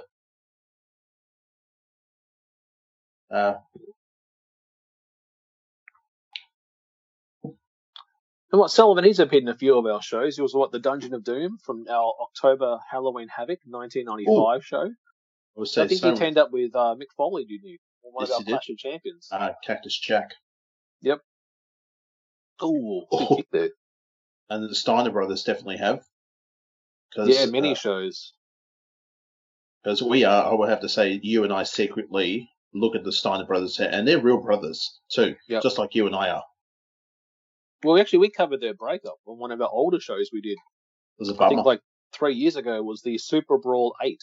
Yes, it was. It was what the Outsiders against the Steiners, and Scott turned on Rick and joined the NWO. Yep. Lots of double pinfalls tonight in this match. Come on. I was counting he's one. Sorry. Looks like Missy and got that Aquanet in her hair. Oh, my God. Look at that. Oh my... You see that? Oh. Sunset flip and just multiple headbutts to the groin. And Kevin Sullivan, like, he was selling it hard. Yeah. Love it. Yeah, I was going to say... Jesus, what the... Oh! Isn't that collided heads then? Steiner Lane! And that's the thing. This was also during that time period where they end up doing that storyline where, Rick Steiner and Missy Hyatt were going to be together in one of the storylines. Yeah. And it led to, I think it was like Great American Bash, where it was like Paulie Dangerously and Arn Anderson against Rick Steiner in a 2-on-1 handicap match. Yep. Whoop. Back body. Jeez. Got some height there. I'm trying to think where I saw Sullivan last, because I think he did some stuff with MLW, but I also think he was with TNA. That's a banana chair. Why is there a banana chair in the ring? Yep. That's a real fan chair. We want to make it interactive. Yeah. Lay down. Oh, nice work. Oh, look out. Okay. Here we go. This is a pretty interesting pinfall. Watch this. Crossbody. And again, a dual pin. Here we go. Count it. There we go. With the powder flying up too. Hey, you know what? That would be our maneuver right there. If you and I are a tag team. Yep. Yeah, you jump to the top. I'll hold him. You fall on him. 1, 2, 3. Hope for the best. With my tassel-y pants and you with your Andre look. Well, pretty much what Rick Steiner's wearing there. That's my get up. Jesus, Missy. Good Lord. Here we go. Sting defending his TV title. Who is this? Who's this with the... That's Eddie Gilbert. Eddie Gilbert. Nice. I was going to say some fan. Like, I just like to watch NASCAR. I'm Sting's friend. He invited me in. Yeah, hot stuff Eddie Gilbert in Sting's corner, because Muta has Gary Hart and Eddie Gilbert's going to be in Sting's corner. I've got to be serious. I can't concentrate. I've got to take on Muta. I'm out of here. Yeah. Yeah. And he lets out a scream as he leaves. We've been sitting here. We've been doing a lot of cocaine. We drank some beers. And I think Sting's a bit more focused on beating the Muta. Yeah. Okay. He's got the 49ers right here on my hat. But you got Captain Spaulding in the Great Muda's corner, and I like NASCAR. Thank you very much. I'm hot stuff. Eddie Gilbert. And he actually passed away at 33 years old, El. How crazy is that? That's too sad. Mm. That's younger than you and me. Yeah. I couldn't hear the gong. There we go. The second gong worked. Yeah, I heard this. It's like, where's the gong? Now, this is pretty cool. There's some really good flashy entrances tonight. I would say that. Yeah. Remember that time when you thought the Great Muta was Shinsuke Nakamura? I just said he had a similar look to him. You tell me with the red pants. He's like Shinsuke. He's like Shinsuke. The look, what he was wearing in the ring. That's what I meant. Sure. It just happens to be they're from an Asian country, but I just thought they looked alike. That's all I said. Would you like a shovel? The pants. Shut up. I'm still stuck in here, damn it. Alan. Dig up, stupid. The Pearl of the Orient. The Great Muta. Did you say that today? Orient? There was one. Oriental? The Oriental. No, well, they didn't say Oriental. It's the Pearl of the Orient. You did have the Orient Express. But can you say that? I wouldn't. No. We probably shouldn't, so... I would like to stop talking about it. I'd like to talk about Sting. Here he comes. So number 7 tonight, guys, for us to have Sting on the card. Yes. We've had the Crow. We've had the Little Stingers. We've had his final match in WCW. We've had him in the WWE for WrestleMania. I loved it that was actually our first match that we covered in the No, it wasn't the first match we covered in our WrestleMania. It was our second last, because the main event of our first WrestleMania episode was the tag team match with AJ Lee and Paige. It just happened to fall in the middle of the show that's a good time to do. The end of the show is to end that tag match. So. Perfect. That was the main event in my eyes. The main event of part one was that tag match. Mm-hmm. Didn't need to go to part two. No, look at this match here. Look at that kid. This is 8 minutes 40, and this is the one where the fans there's a bit of a divide. Nice. Muta's the heel, Sting's the face, but throughout this match, and again, it goes back to what Muta's doing, what the fans like. The aerial athlete, the ground game, they like that. And that's what was the problem. I think he was actually getting over here, and the plan was they didn't want him to get over. They wanted him to be a heel, but this is the time where I think they're a little bit like, well, what do we do with Muta? And he ended up becoming a face later on. Because it's like, hold on, that's getting over. They like him as an actual good guy. Well, let's just do the flip. Let's just do it. Can someone get the powder out of the ring? Yeah, so Eddie Gilbert. So he was the head booker of ECW. I think this was just before Paul Lee took over in around 94, 95. But he actually passed away, as I said to Alan earlier, on February 1995. Oh. That was the crossbody over from one ring to the other. Look at the crowd. Yeah, so he died of a heart attack in 95. So he's 33, man. They reckon it could have been an accidental death caused by use of painkillers and also a heart condition he also had as well. So, so championships in NWA. He was a Mid-South Tag Team Champion, Tri-State Tag Team Champion, also tag champ with Sting in the UWF, which is where Sting was there, I think, with the Warrior for a little bit. The Dingo Warrior? And the Great Muta, I actually don't think we've ever had a Muta in terms of a one-on-one matchup of him actually competing. This is the first one tonight, actually. Yeah. Oh, my God, look at him go. Look at that. Listen to the fans. They're cheering it. Oh, he didn't. Non-sell. I like the little scorpion on Sting's mask. That's pretty cool. On his face paint. Yeah. Oh, wow. Oh, God. Oh, crossbody from the inside out. Now, I was watching, actually, the NWO on Starrcast on Fight the other day, and they were talking with, Scott Hall talking about Sting and how the actual face paint evolved. And he said one day we were just backstage in the change rooms there, and Sting's in the mirror, and he's like, oh, so Sting, you're doing the makeup tonight. And he goes, yeah. You're still doing that surface stuff? He goes, yeah. And he goes, oh, okay. And he goes, have you ever seen The Crow or not of The Crow? He goes, no, I've never heard of it. He goes, you haven't? He goes, how about this? Make your face white and maybe try. And he ended up finding a picture and said, maybe try this tonight. And that's how The Crow Sting ended up coming out. Because that was the time when Sting dyed his hair brown. That's right. Or stopped bleaching. I think he stopped bleaching it because it was wrecking his hair. And then he went his natural brown and then grew it out, and then The Crow was born. So you can actually look right here. Stinger actually does, the peroxide in the hair is not as blonde. Oh. That's pretty. Lands right on his feet. Just starts punching him. Should have done a ricochet flip. Come on, Sting. No. This was big back in the day, wasn't it? It was just huge of just watching guys do maneuvers like this. Mm. Well, I would say Sting and Pillman were those really aerial guys that we could wrestle on the ground, do some mat-based stuff, but also jump up top rope, go inside out. Yeah, everyone's doing that now. But the wrestling that we watch now, well, you watch, I pick up on things that are going on. Everyone's doing air flying maneuvers and oh. And even the big guys are. Like, do you think in this time the big dudes wouldn't be doing that? Big dudes be big dudes. Where you look at guys like Keith Lee, Donovan Dijak. Like, they're very good aerial guys that are using that top rope, using those ropes to leap up, do the power moves. And, this time you wouldn't be seeing that a lot. That's right. So Muta, I watched a recent show that he did. He main evented one of the TNA Bound for Glory shows a couple of years ago. Yeah. They actually decided to do a Bound for Glory, which is TNA's version of WrestleMania, actually in Japan for the first time ever. And he actually main evented the show in a match against James Storm. Cowboy. What year? 2020 now. I think it was 2014, I believe.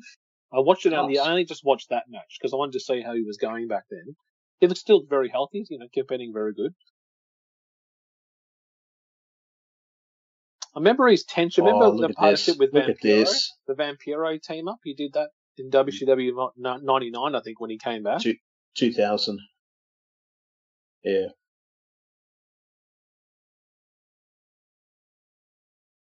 But he never did anything with WWE, though, did he? No. You hear the crowd?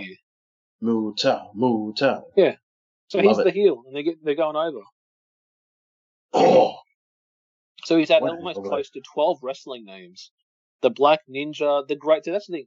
When he first joined the NWA, JR called him the wrong name. When he first debuted, he called him the Great Moto, is what he called him. And he was actually known as that. So the people are like, is it Moto or is it Muta? Which is like, you know, Ultimate Dragon. Like, is it Ultimate Dragon or Ultimo Dragon? So you can watch those old Nitros and actually hear Shivani say, here comes the Ultimate Dragon. Mm-hmm. And it's actually pronounced Ultimo Dragon. It's funny how you brought up Shivani's name. Conrad and Tony have covered this show on What Happened When as well. Yeah, I think I did some research when we first announced this thing, and I wonder who else has done it. And you can simply go on like Apple iTunes and type this in. And it literally loads up other podcasts that have actually done this show before. And I thought, oh, well, you know, What Happened When has done it and some other podcasts that I've never heard of before, but thought I might check them out and have a listen. It's a good night of wrestling. I'm not going to lie, this is actually a really, really well done pay-per-view. Muda's holding the top rope. Come on, ref. Interesting thing, it says here, Muta is most famous for taking part in a match which was generally considered one of the most bloodiest professional wrestling matches of all time against Hiroshi Hase, leading to the creation of the Muta scale, which rates the bloodiness of matches native to his one-point value. We might have to do that match, I think, one time. Yes, please. He's also this. Oh, that's why. So Wrestle One, which is the company that he was the owner and founder of, they're the one that partnered with TNA to do Bound for Glory. So that's why they would have done it over there in Japan. Bring your talent, our talent, and we'll do a bit of an exchange program. Yeah, so TNA did quite a lot of that, didn't they? A lot of, yeah. Well, the last few years, a lot of partnerships with other promotions. They're trying to build their talent share. And TNA was in the early 2000s, and I think it's like early 2010s, they did some stuff with New Japan. Is that right? They did a bit of talent exchange with the IW. This was the New Japan Pro Wrestling with the IWGP tags and also junior tag. So I think the Motor City Machine Guns feuded with No Limits for the junior tag belts, and the British Invasion beat the Dudleys or Team 3D to actually win the New Japan heavyweight tag belts. But that's actually not acknowledged by New Japan. No. Because that title change wasn't approved for them to win the belts. So they still recognise Team 3D as champions, even though Invasion actually had the belts. So Muta left. So his tenure in WCW is only 1 year. Mm-hmm. So he debuted in March of this year in 1989. Gary Hart brought him in as the son of the Great Kabuki, who the Great Gary Hart managed years earlier. Mm-hmm. He went on to defeat Cougar Jay in his debut match and then feud with the likes of Ric Flair, Lex Luger, and Sting over the TV title. Did you see that? What was it? The red mist. Yes. Into Nick Patrick's face. Now, this goes pretty quick here. Like, after this mist spot, which just occurred, we're kind of getting to where it starts to get a bit fuzzy, this ending here. I don't know if it's a communication barrier, but it's known for, even when JR's trying to recap it, people are like, wait a minute, this doesn't really make sense. Because Tommy Young jumps in now. Mm-hmm. So there's Muta. Now watch this. Hits it clean. Now count it. 1, 2, 3. Interesting shoulder. Should have already happened, yeah. But he should have already won that. Okay, but hear the fans. See, the fans wanted that. Because mm-hmm. he would have won clean. Here comes Gilbert. Look at the shoes there of Tommy Young. Got off like athletic runners on. Here we go. Nice, huh? There's the bridge. Watch the bridge by Sting. But shoulders up. You got the shoulder up. So JR's trying to sell it now. Huh. So because Sting initiated the move and the positioning of where Tommy Young was, Sting is announced the winner and retains the TV championship at 8 minutes 40, guys, here on our match number 6 of the card. But it's not over, though, because this does continue more. You see the anger of Gary Hart and Muta. And now they're talking with you. So Gary Hart grabs the belt and gives it to Muta. And watch the fans. Look, they're cheering and clapping. Yeah, there are some pockets, but there's a lot of people up the front row who are just like, no. And they go through the crowd too. They don't go through the backstage area. Now, I think the belt would go back to Sting, because again, he did actually win the matchup, but actually Muta did go on to win the belt in September. So a month later, he won the belt from Sting, becoming the NWA television champion. This is when the Muta had his, well, there's a bullshit chant. Yeah, look at that. Yeah. But this is when, Muta had like an undefeated streak, wasn't it? Yes, that's right. And then at the Battle Bowl or something, he lost it to Ric Flair. It was his first loss in America. Yeah, I'm trying to think. That might have been this year, but it might have been a different year. Let me have a look. So he lost the TV title to Arn Anderson in January of 1990. That was edition of Power Hour. After some time out of the Clash of Champions 10, he then would return to New Japan Pro Wrestling, going between his real name and his Muta gimmick as he pleased. Mm-hmm. He would then come back and do the NWA Japan in 1996, which was the offshoot by Chono that was going on there with the NWO group. All right, guys, let's make it's Lexi. Oh, I love Lex Luger, man. Sexy Lexi. I love Lex. You would. Do you know what would make Lex better? You put him with Buff Bagwell. That's all I ask. Didn't they do that? Yeah, totally Buff. Yeah. Ugh. They also retired Goldberg and Sarge in a tag match. And then the Nitro, they had a funeral. A burial. They had a funeral for him, and there was a jackhammer inside the coffin. Man. That was Ric Flair's Magnificent 7 team that he had. Do that. Do the motion. So what's happening is the personal rivalry. The NWA officials have stated that this match is no disqualification. That's right. So he's saying, though, I don't agree to that. I'm the champion. I have everything to lose in this match. That's right. And if this match is going to be no DQ, I'm actually not going to compete. Mm-hmm. So unless, Steamboat and the officials declare it a single one-on-one contest for the United States title, I will not compete tonight. So it's in Ricky's court now. Stop having the boo-boo face. Move on, Luger. Now, this is pretty cool. This is a bit of a nice showcase entrance here. So we have the wife and also, I think, the child of Steamboat. Yeah. I think this is his third wife because he's been married for 5 times now. Jeez. Steamboat. Yeah. Calm down. No, I think that's Ricky. I think that's actually his son that actually competed in WWE for a short time. He's actually had to retire in the last few years. Look, Tom, he has a dragon. And I laughed because this is really cool, but you watch when the dragon comes down to the rampway, he's literally has like a suit on that they've zipped up and double tied up around his chest. Yeah. Like when they would have like women burlesque dancers would have the string tied at the back. Ooh. He's got one of those on his chest here. With the leather, look at it. This is my pet dragon? What is that? I think it's a Komodo. Yeah. Komodo dragon. It's a Komodo dragon, baby. What this crowd needs, ladies and gentlemen. I love the soundtrack. Listen to that soundtrack, man. Is you to come out with a dragon. So we've seen dogs and we've seen lizards tonight. Yep. Oh. That's like that tweet I put up a few weeks ago. Like, man, is it too much to ask in wrestling to get animals again? And I had Scott Steiner with the tiger and also Big Josh with the 2 bears. Bring him to the ring. Can't do that today, man. Well, they're balancing hard there. I felt bad for those bears because they're like walking on 2 feet. They look so uncomfortable. Their heads are darting side to side, and Josh is like, all right, hold them tight. Here we go. You're all right, boys. You're all right. You're all right. Take them. Please take them. Yeah. You see the zip? Look underneath. See the string on the chest of the Komodo? Oh, thank you. Thank you. Thank you. All right. Well, this actually would be his last match, I think, in NWA. This was one of his last big feuds before he became the Dragon in WWE. So is that a Bonnie? Is that his partner's name, Bonnie Steamboat? Let me have a look because I was doing a bit of a reading about him yesterday. Let me load up my notes. So, yeah, as I said, Alan, he's been married 5 times, and his this wife here would have been his 3rd wife, which was, Bonnie Haskins is her name. Mm-hmm.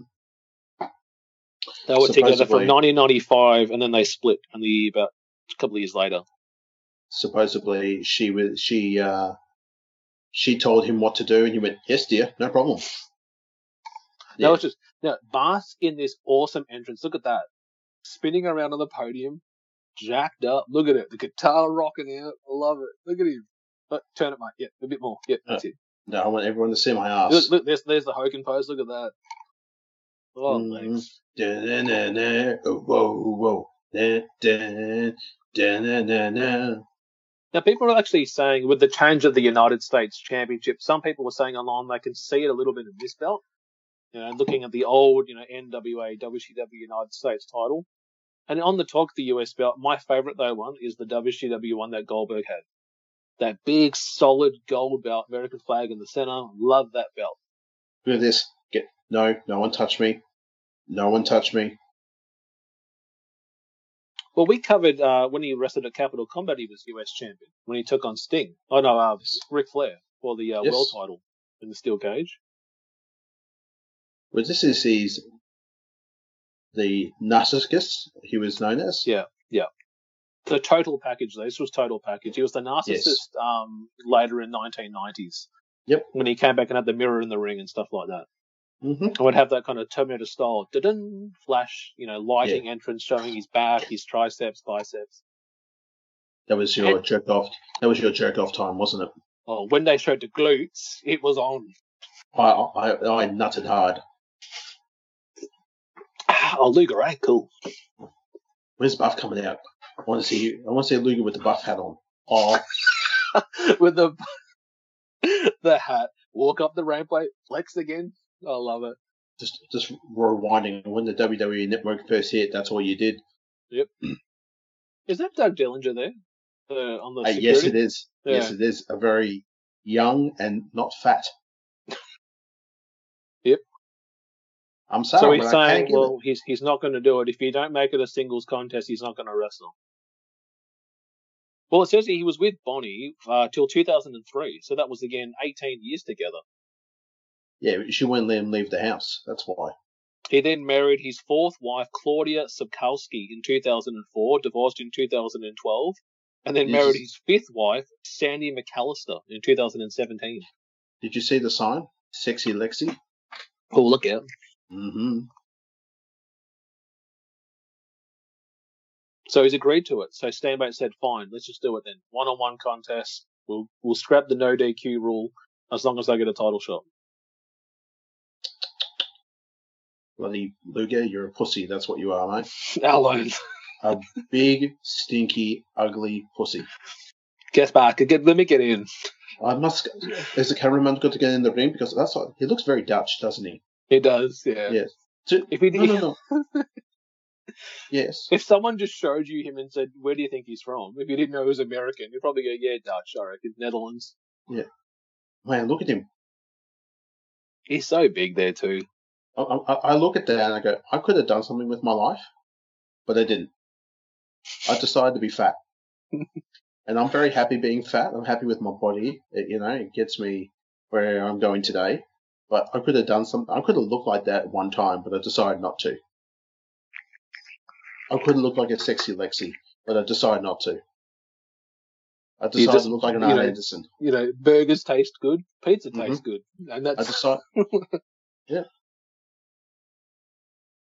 So to think, already by this time period, Steinbeck was in the WWE, was a former IC champion, former NWA champ, had his 3 matches against Flair. Those classics that Wrestling Observer got 5 stars for multiple times in different matches. Mm-hmm. And as I said again, this was he only wrestled this main one here was his last match, and he ended up leaving at the end of this year, and he went back to New Japan for 1 year for a short time. Mm-hmm. And then was back in WWF in 1991, where he came back as the Dragon. Interesting, too, when he came back in February, too, it's almost like they didn't acknowledge that he was another character. It's like they may have said, oh, yes, he's been here before, but they kind of were trying to say, well, there's Ricky Steamboat and then there's the Dragon. The Dragon isn't Ricky Steamboat. It's a different character, blowing fire, coming out with, different entrances, but it's not the same guy that was happening before. That's right. Ooh. So give us a time cue, Tom. So I am at 1, 2, 3, 4, 5. 1, 2, 3, 4, 7 now. Very nice. So we're about, halfway point, guys. It's been a great show so far. Very good show, man. Good choice. Good choice. And also what Steamboat was on our TNA show that we covered, TNA Pay-Per-View 1. He was the referee in the Gauntlet for the Gold. Yes. Yes, he was. I saw you were thinking that I have no idea what he's talking about. Yeah, well, I'm glad you said TNA 1. You didn't say the most previous podcast. I have no memory of him being at the Slamboree. Where is he? Sorry. Oh, my God. It was a hiccup and a... I'm back in a sec. And I'm like, is he vomiting or is he just going to the toilet? What's this guy doing? I had to take a piss. I drank so much that night. It was ridiculous, man. It was in-out. Is what I noticed. Disgusting. What were you drinking? It was whiskey and ginger ale. What were you having? Just having Canadian Club. But I noticed at one point you were drinking them straight. It was. You had a glass at one point, had no ice. You had it, and I just saw you drinking. I'm like, there's no ale in that. That's just a straight one. Mm-hmm. Oh, ale. Yep. No. Dumb. Really dumb on my behalf. What, you decided to stick to what? To the energy drinks tonight, Al? I have indeed. Behaving myself. And talking about energy drinks, guys, I want to give a shout-out to another great sponsor. We are talking about Rogue Energy. So Rogue Energy is a healthy energy and focus supplement created by Overpowered Labs. Our zero-calorie, no-sugar formula is the perfect alternative to sugar-free canned energy drinks and sodas. We designed this product for those with active lifestyles, for the people who need better performance out of their energy drinks. When you choose Rogue Energy, you're choosing great taste, elite energy, and unparalleled mental function all wrapped up in one healthy drink. Now, guys, we actually have a special promotional code for the broadcast today. If you actually use the promotional code 2702, you get 10% off all your purchases at rogueenergy.com. That, again, is 2702 at rogueenergy.com. Luger is yelling at this guy in the crowd with the singlet. It is fantastic. Did you see my gorilla press slam? Did you see it? Yeah. All right, from now on, Luger's Dutch. On the broadcast, every time Luger's on our show, did you see me lift? I watched me lift. He's so oiled up. He is, dude. How old is Luger now? Good question. I was going to say, where is he? He's going to be Luger is 62 years of age now. So he's only 2 years younger than our father. Yes, that's right. Thinking about that now. Yeah, but... Luger doesn't look like this now, does he? No, that's more. This is Luger taken earlier this year. That's a picture there of him, Al. Yep. That's Luger back in... You do remember on the podcast, right? Oh, yeah. Well, how am I going to show the picture digitally, Al? Through the ear. Through the ear?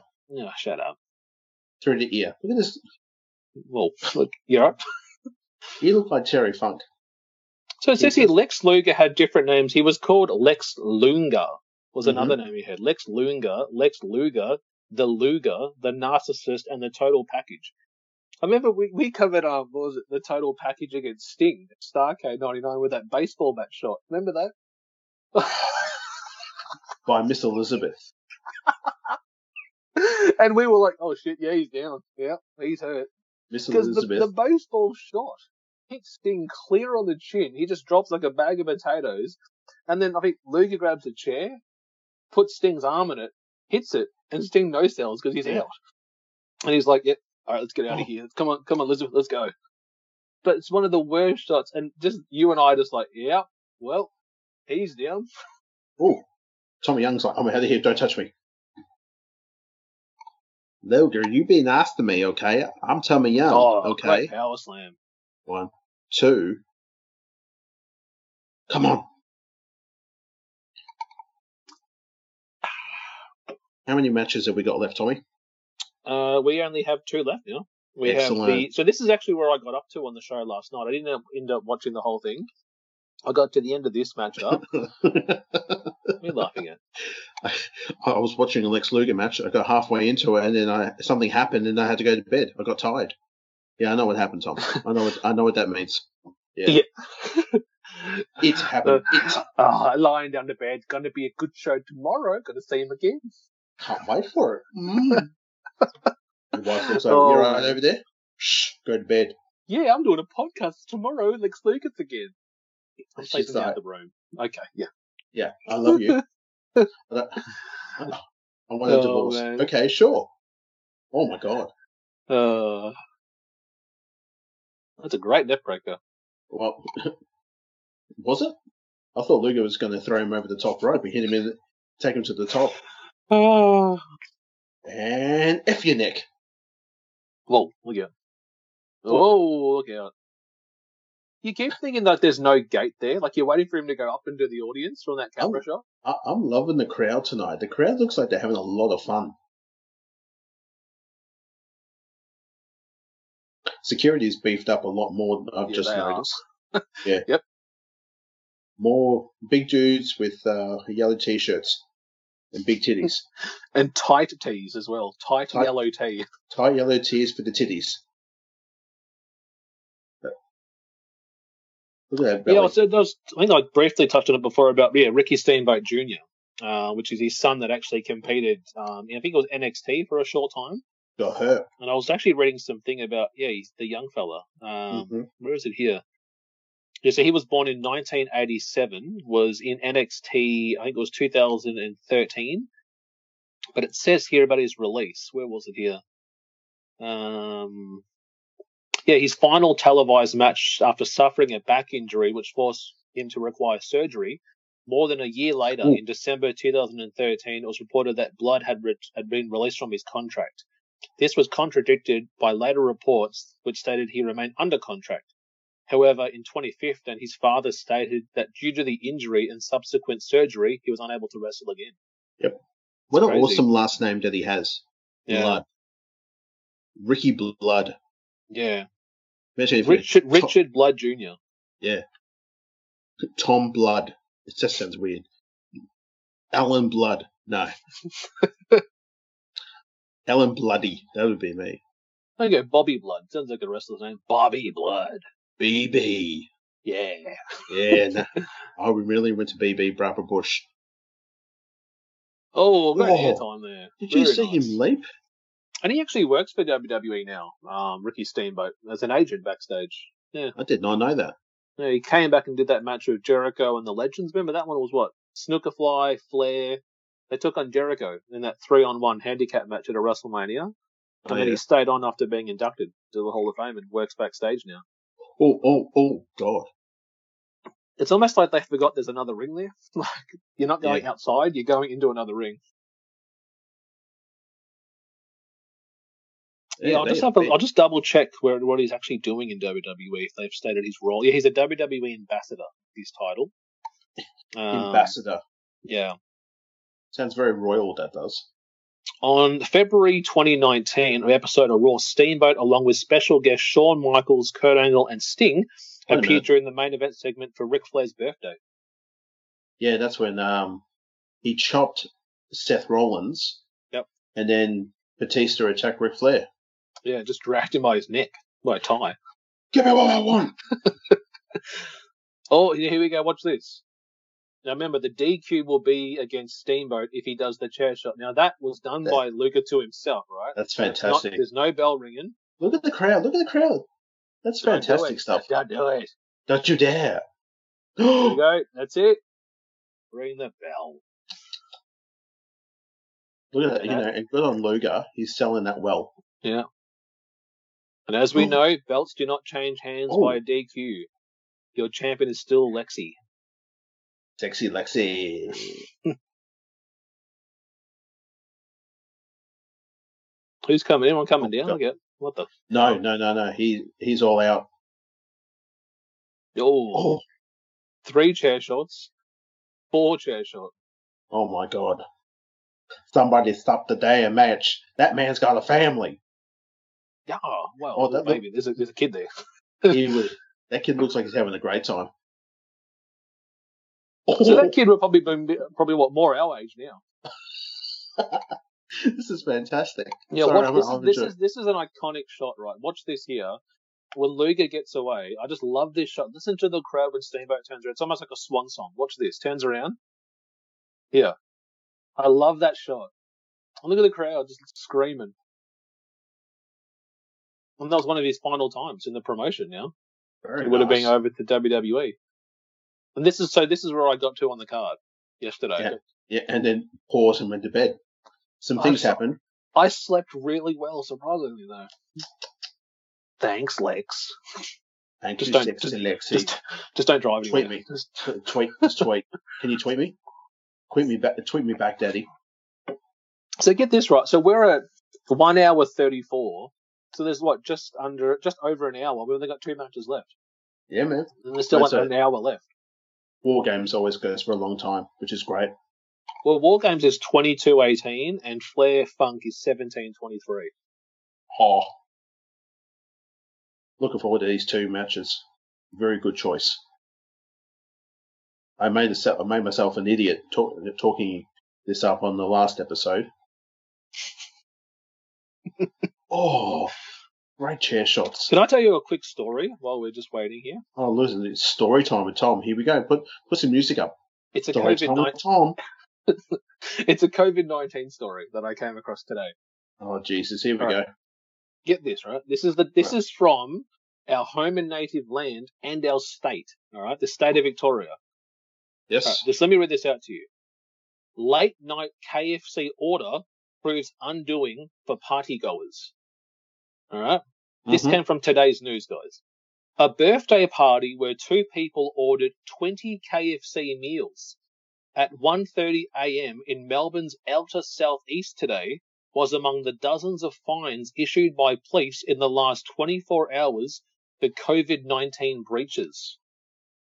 Victoria Police Commissioner Shane Patton said 16 total infringements were handed out on the address in Dandenong, costing the partygoers a hefty $26,000 for holding the illegal party.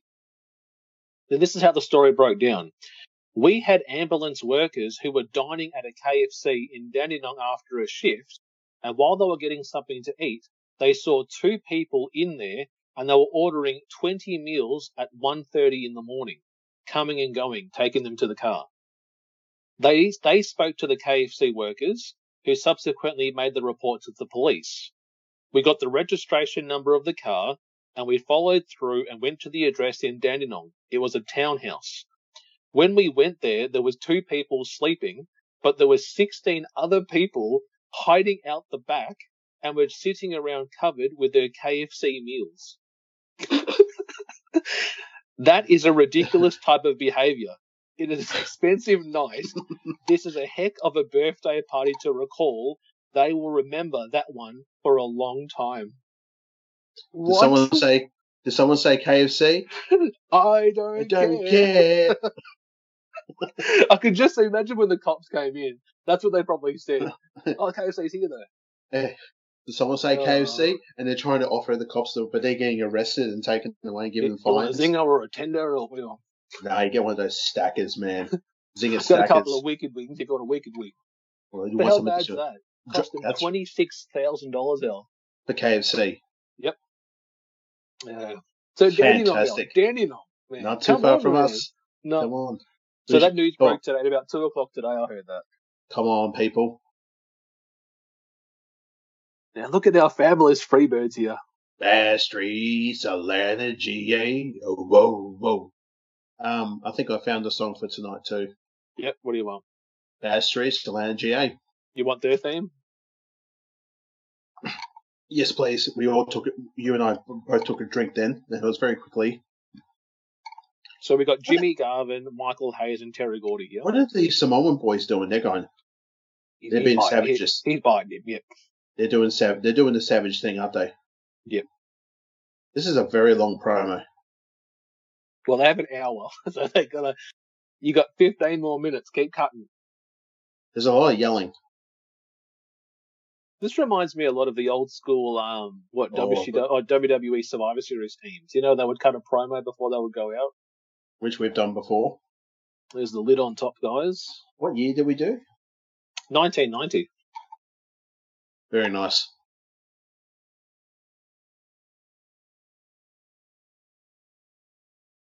KFC. I can't believe that, man. Yeah, man. Oh, I'm hungry for KFC now, but I better not. You want to go get it, or I'll just Uber Eats it. Oh man! But to think, you know, even we're here at the house. We're chilling out, playing games, having our Rogue Energy with our Triumph Chairs, with our Laxedy grips, with our Player One Coffee. Let's get some KFC. I don't care. Oh, it's 1:30. Oh no, we'll go quickly. Eh? Come on, hop in the car. We'll go down. G'day, mate. Can I get 16 Zinger boxes, please? Thanks very much. 1, 2. I'll come back for the other ones. Ambo workers going, what's going on over here? Call the cops. Yeah, call them up. Oh, what the hell? What the hell? It looks like Billy Gunn and George Valentine. Greg Valentine. Duck to death. I still haven't recovered from getting hurt in the first match, but I'm all right. But I've done a lot of cocaine, and I'm feeling fine. I can't feel my teeth. I'm feeling great. Oh, man. Okay, are we just going to get a lot of promos here? Yeah. Well, they're still getting the cage ready. Make sure it's sealed in. Oh, look how they come. Shavers, mate. Hello, boys. How are you? Yes. I like what you've done with your hair. Whenever I say this, though, I just think of a drunk person saying, you know, wrestling's fake. And just seeing these two guys going, is it fake? Is it? Is this fake? Just punching their head off. Well, do you think wrestling's fake? I'm going to rip your eye out. Look at the animal, man. Look at the size of his shoulder. Look at that. Mm. So if you look at their hair, so Hawk has what Animal's missing. Yeah, remember they talked about that in Dark Side of the Ring. So not only is it the mohawk, which is the center, but his sideburns is what Hawk's missing. You think Sting did his face paint? I would say he got the spider in the middle there. Say what he's got, the Gold's Gym. Yeah, Gold's Gym, and what is that? California, I think it is. Yeah, it's owned by Sting and Luger.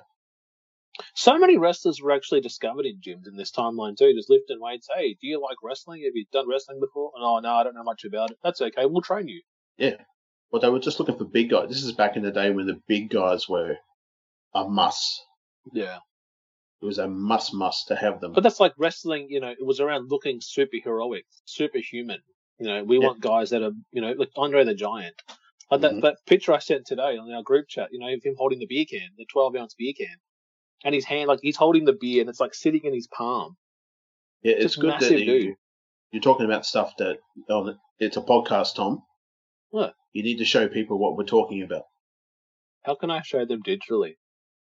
Twitter. I'm not tweeting anything. You want me to tweet mine? Oh, well, white is white. Astrid, Solana, G.A. And Rikishi, yeah. Look at Paulie. Look at him.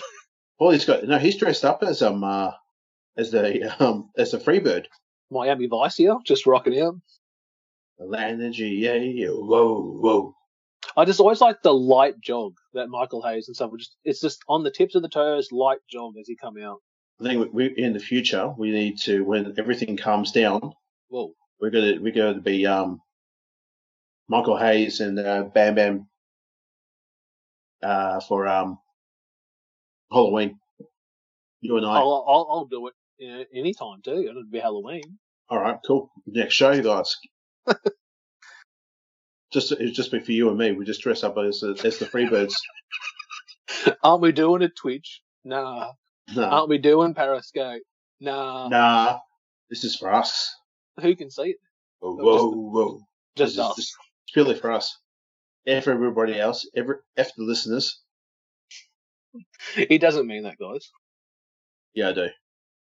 F you. You don't like us? F now, you. If you like us, F you. Thing, looking at the Wild Samoans or the Samoan SWAT team, this isn't the same team that we had in Capital Combat. That was the Tongan kid and Rikishi. This is now Samu, which is the other member of the team. yes. Who also was over there in World Wrestling Federation, WCW, and New Japan. Then we had Fatu. Get down. Get off the cage. You hurt yourself. The wall's still not connected properly. No. Do another pro. So, do you know that TNA had a match like this? Nope. So TNA had a version like this. Instead of doing two dual rings, it was one ring. That up. And they called it Lethal Lockdown. And Lethal Lockdown would be either a 4-on-4 or a 5-on-5. But it would be the old-fashioned, instead of having everyone waiting at the ring, it would be two start the match. And a coin toss that was done earlier, which usually is in the favor of the heel, someone would come out next after a time limit. Look at this, man. Yeah. Why aren't they driving the bikes? That would make that more intimidating. Just gentle hands on the hips by Hawk there. Well, look at Animal. I don't need to hold him. What do they call it when you're driving on the back of the bike like that? Do you know what it's called? What? Bitch. So, but if you watch it, though, Animal the ultimate hands... No. The Warriors were sitting bitch on a bike, on a Harley. They should have been driving them. Well, I'm sorry. Hawk had the hands on the hips of the driver. I don't care. Well, Animal had the shoulders and then let go and just sit hands on his hips to make it look like, I'm not touching this, though. He was just driving me down. I'm just... They were sitting bitch on a bike. That took away the badassness. I'm sorry. So Lethal Lockdown, as I said, 4-on-4 or 5-on-5. It was once everyone was in the ring, the actual roof would come down onto the top of the cage to keep it still.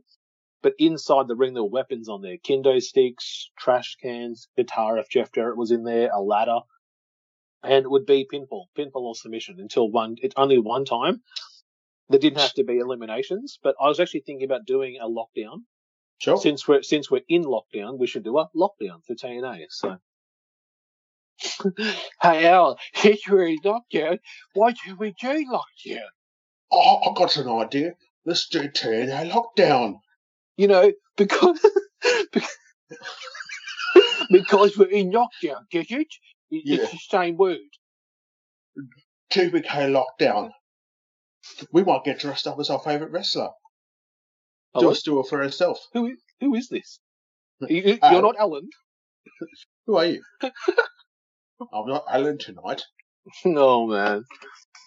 Yeah, no, I was thinking that, though. We should do a TNA lockdown because it was like, there's only a few shows left in the year that we've got to cover in terms of now in December. And I thought, let's just choose some matches that TNA was known for. Let's do a King of the Mountain. Let's do the all cage lockdown show. Sure. All right. I've got to use the bathroom. I shall return. No worries. All right, guys. So the War Games matchup. So we've got the team of the Road Warriors, Animal and Hawk, taking on the Midnight Express, which is Stan Lane and Bobby Eaton, who actually was featured in our ECW One Worlds Collide show, teaming up with Sabu against Arn Anderson and Terry Funk. They're actually in the corner is Jim Cornette and Paul Ellering.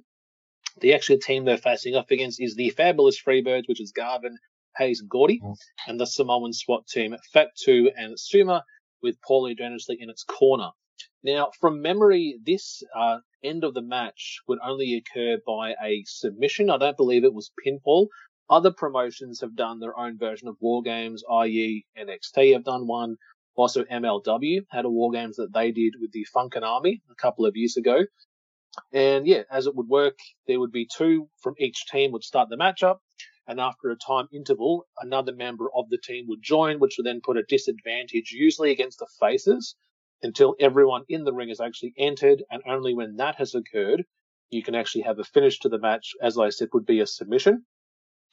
Looks really cool having the two rings. Looks like almost the size of a Hell in a Cell that we would have in the WWE not until, 1997, with Shawn Michaels and The Undertaker. Belly-to-back suplex. God, that cage actually is almost a little bit too low, though, because his legs almost hit the top of that. If you were syncing up, guys, we are also at 147.56, 147.58. If you are syncing up on the WWE Network. Oh, good shot there. I think his head, what the hell? His hair got stuck. What the hell? Oh, shit. Yep. No, you got one of the Samoan SWAT team pulling his hair from underneath the cage on the ring mat and just punched him right in the ear.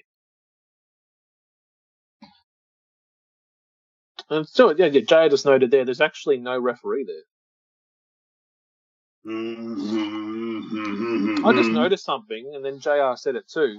He said, as you would see, there's no referee in the ring. The referee does not join the match until all participants have entered the match. So War Games technically doesn't start until everybody's in the ring. Yeah. Yep.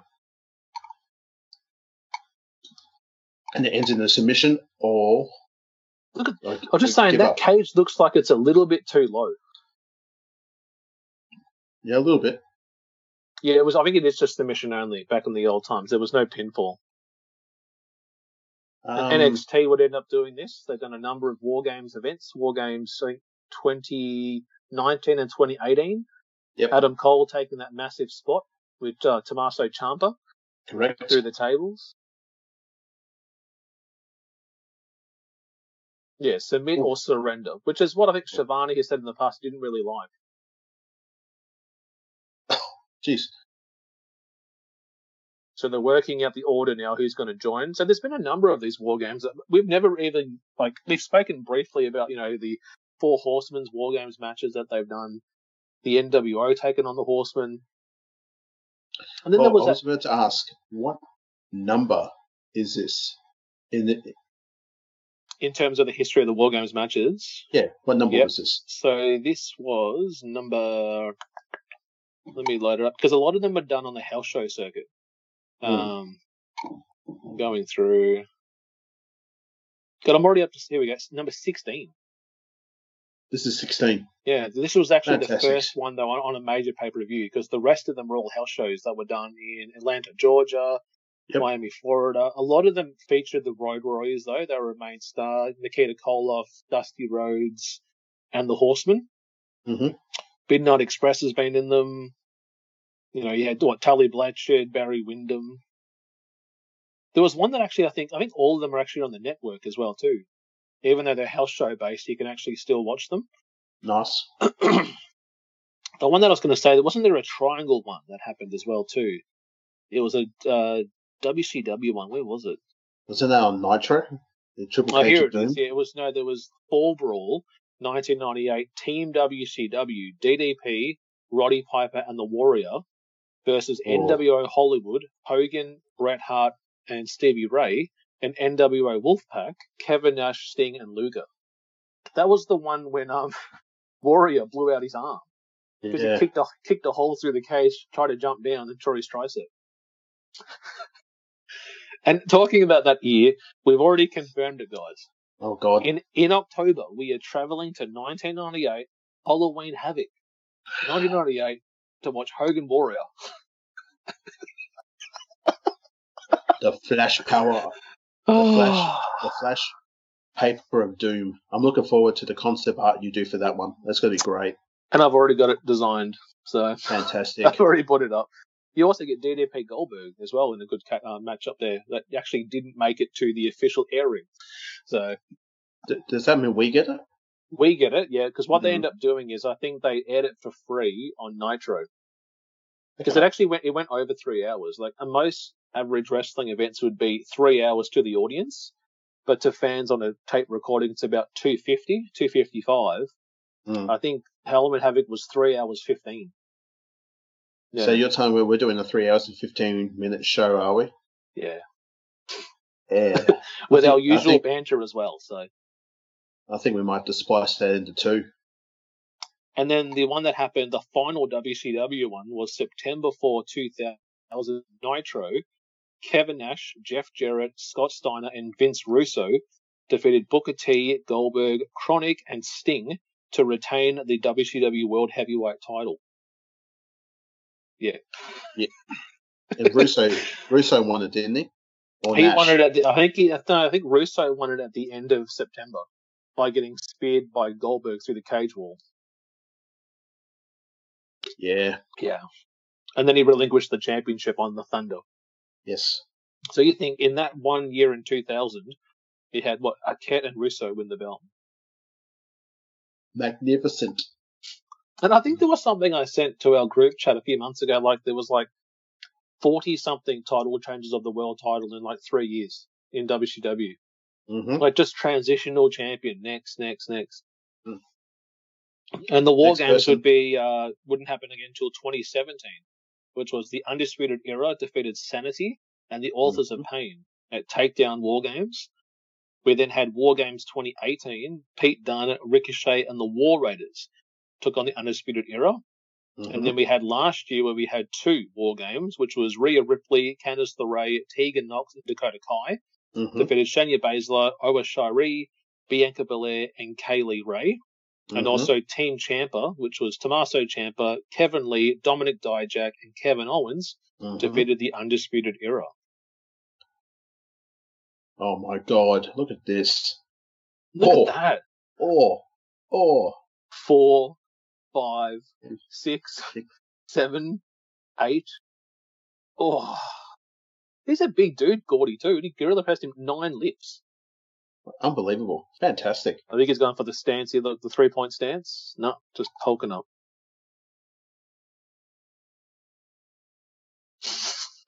I know that, but listen. Just let me... Me going the next one. Yeah, you will be. Just calm down. Let me read this out. This is the War Games match that Russo did.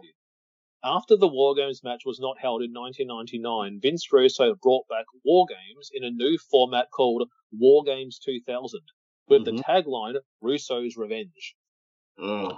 It was held on September 4th. The match consisted of 2 teams vying for the world title in a 3-tiered cage, first seen in the climax of the WCW film Ready to Rumble and later used at Slamboree in May of the same year. Yep. The rules combine the traditional War Games entry format with the rules of the Triple Cage at Slamboree 2000. However, once a wrestler retrieved the belt from above the 3rd cage, it did not automatically win it, as it was the case at Slamboree. This time, the wrestler had to climb back down the 1st cage and exit via the cage door. The wrestler who exited the structure with the belt, regardless of whether or not he was the one to retrieve it from the 3rd cage, won the match and the championship. So let's just complicate it for everybody. Classic WCW. And the ending was, Kevin Nash retrieved the belt and simply walked through the door. Yeah, I think Jeff Jarrett dropped it. Kevin Nash picked it up and went, I'll win. Yeah, so it's the Harris brothers and Chronic drove each other out of the arena. Booker T retrieved the belt from the top, but Russo interfered on behalf of his team. Ernest Miller entered the ring, but was jackknife powerbombed by Nash. Steiner and Jarrett handcuffed Sting and Booker to the walls of the 2nd cage. Goldberg broke free of the handcuffs, which held him to the turnbuckle of the ring, and attempted to leave the cage with the belt, but was cut off by Bret Hart, who slammed the door in his face. Nash then retrieved the belt and walked out the cage door, retaining the championship. WCW there, people. And then again, pre the COVID-19 times, AEW tried to do it too, but it got scrapped. They were going to do Blood and Guts. Yeah. Which ended up becoming, that ended up becoming the Stadium Stampede match. They did that instead. Yeah. I've already crapped all over that, so. Well, it says here Combat Zone Wrestling did their own one too, at their Cage of Death. Did when they call it the Cage of Death, did actually someone die? No one's ever died, but they almost could have. Well, don't say Cage of Death. Just say Cage. Cage of Near Death, then. Is that better, El? Sounds stupid. Listen to Cage of Near Death? When you say it like that. Yeah, I know. For Cage of Death 5, in that there were 2 rings. One of them was surrounded by a cage, and the other was filled with 1 million thumbtacks. The actual amount was never verified. No, right? No, thanks. ECW had one. They called it Ultimate Jeopardy, which was their steel cage matchup. I thought you were going to say dismember to dismember. That never happened. Yeah. I still want to do that one day. Which one? The WWE one or the ECW one? The horrible WWE one. Yeah, 2006, wasn't it? Yeah. It was yuck. Oh shoulder tackle, man. What a big dude. So IWA Mid-South did one, and also MLW did one. This is what actually I talked about off mic when you weren't there. Cool, man. Listen to this main event, right? The Funkin' Army, right? Yep. Terry Funk, The Sandman, Steve Williams, Sabu, and Bill Alfonso. That was a team in MLW. Big Steve Williams here. Yeah. Must have been before he passed. The Extreme Horsemen, Steve Corino, Simon Diamond, C.W. Anderson, P.J. Walker, and Barry Windham. And Terry Funk won the match by Corino submitting due to a fireball to the face. Did you see what Doc Hendricks was saying to Fatu? You got to go in there. You got to kill. You got to kill. And he's grabbing, goes, go for the jaw and rip it out. Oh, man. Like, okay, Doc, calm down, dude. I watched that promo on YouTube the other day when Russo broke character on Livewire and was saying, you know, you used to be a free bird. Now you're the stupid Dark Hendricks. And it was like, this is that edgy time. And that's one of the only times you had Cornette and Russo on the same camera together. Mm-hmm. Because that was the time they were both kind of still riding for Vince, but that was all before it all kicked up. And yeah. Here we go. Yeah. And they're still going. They hasn't stopped. But I still, Vince wrote, the brand follows me on Twitter. It still blows my brain. Yeah, one of the podcasts that we actually follow actually is now signed to the brand recently. The Total Nonstop Action podcast, who cover the old TNA and the new TNA, they actually are under the brand now. Fantastic. But they had Russo as a guest, and now they've been signed onto it, which is cool. Cool. Oh. Should I give some shout-outs to some of our newest followers? Always. You're going to go, no. F them. Nah. What? Get stuff to Blodia. Why? Are they paying us? Right. F right off. We have the East Coast Avengers podcast. 5 good friends bring you the latest nerd news in our podcast and YouTube channel. Come join us on an episode and enjoy it for yourself. They're at East Coast, AVNGRS on Twitter. We also have Fat, Drunk, and Stupid podcast. Hello. Sounds grab like me last week. Grab a drink. Episode. Let's talk about it. They are on Twitter at FDS podcast number 7. That is the Fat, Drunk, and Stupid podcast. Oof, love it. We enjoy wrestling podcast at WEW podcast. A podcast by @MatthewFlower and the Eric Goldman, who both enjoy wrestling. #WeEnjoyWrestling. United by Pro Wrestling podcast, an autistic podcaster who talks pro wrestling weekly. This is your featured podcast of the evening. Call it in the ring. So that's UTD by Wrestling. United by Pro Wrestling. And we'll do one more. We have the Bloom Brothers, which is what I sent to Alan recently, which is open for curbside pickup, recreational marijuana retail store. Okay, and give them where they are. They're based in Pittsville. Which part of the world? It's the United States, and it's Pittsville. Nice. And they're at Bloom Brothers MA. And I'll do one more while we're still here. We've got Book It, a wrestling podcast, the only podcast to rebook, revisit, and reimagine your favorite wrestling storylines presented by TH3 Media. Thanks, guys. Thank you, everyone that's following us. Muchly appreciated. And it's also, guys, it's Friday here in Australia, so it's Follow Friday. And we usually get put in lots of people tagging us for their Follow Friday. People who support our podcast out there. Yes. Thank you, everyone. Coffee Corps, because it's actually American morning now. So that's where we get a lot of our tweets in our evening sending us coffee pictures, which I don't think Alan and I are drinking coffee at about 11 o'clock at night. No, I'm done. I'm up to the water now, like an old man. Here we go. Well, bring me closer. Yeah. Next time. Thank you. Oh, animal, man. Who's that? Was that a photographer down the bottom there? But I was a woman on the side. I'm like, who's that? Hey, how are you doing? You're not Paul Ehring. No, he's over there with Jim Cornette.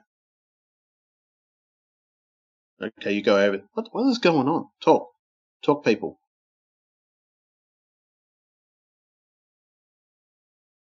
What is he?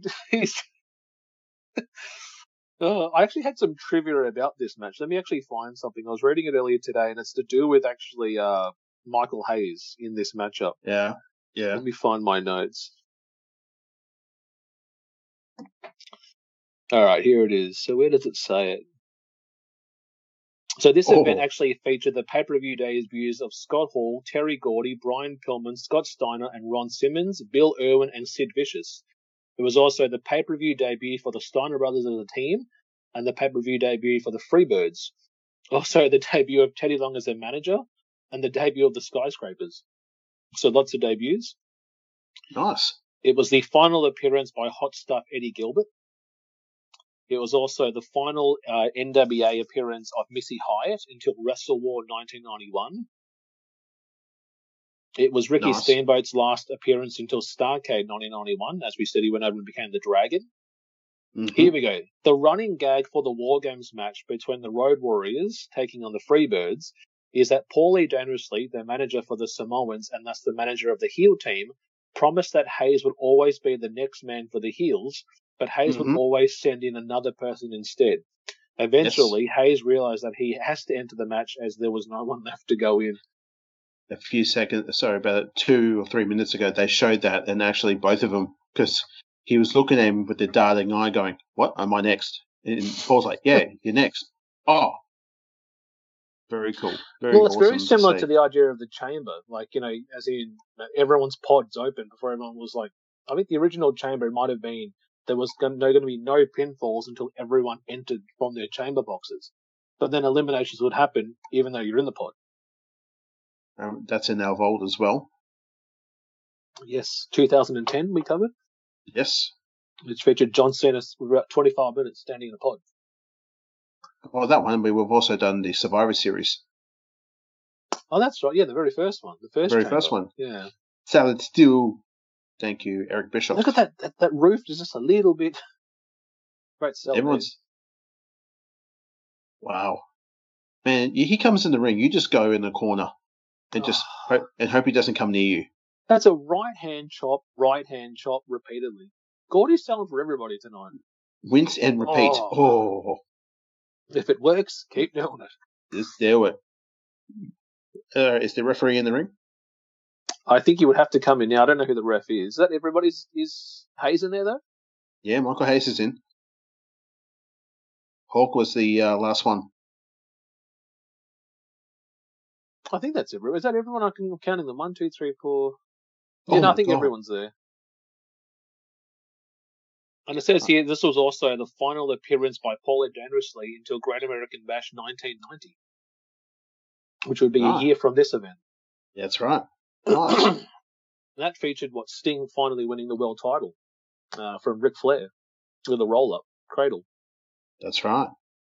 Who covered that recently? I think it may have been Grilling JR might have done that. Someone did it recently, yeah. Grilling JR did about a month ago, yes. And funny enough, give me the phone. Look, give me the phone. Look at Tommy Young. Hey, what do you think you're doing? You can't put the phone in the cage. That's not right. Don't do that. Last night's Grilling JR was the Nitro when Goldberg won the title. Oh, yeah, from Hogan. That you covered that, didn't you? We need to revisit that one day. We need to do it's just you and me instead of me talking. I had an idea too, like, you know how we covered In Your House 1 that I did? We could do In Your House revisit it. And we do it together. Yeah, we do it together. I like that. Because I covered that by myself, 2 years ago or something like that? And you hated it, don't you? Yeah. Yeah, you make fun of yourself and there's no one there to make fun of you. Sorry, Alan's not here. So what do you think, Al? Oh, yeah, that's right. He's not here. Rogue Energy. Fight TV, guys. Fight TV. No, I'm just looking. Do I have any more sponsor shout-outs? Let me look at my list, Al, because I got so many written. I know. Sorry, guys, but we've really hoarded ourselves out. What do you mean? But hey, if you got something to sell, we'll whore ourselves out to you. That's Alan. Broadcast, hose, money, give it. Sponsor codes. Mm-hmm. Well, talking about sitting back and relaxing, oh yes, I want to give a shout out to another sponsor, an affiliate. Talking about triumphchairs.com. Now, guys, using your promotional code BRO247, you get 10% off your purchases at triumphchairs.com. They focus on gaming chairs. So if you own this might be it. Sorry to interrupt. That's it. And that's it.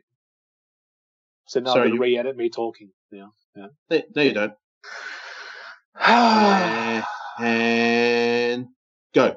No, I've already said it. I'm not repeating myself. I'll work it out.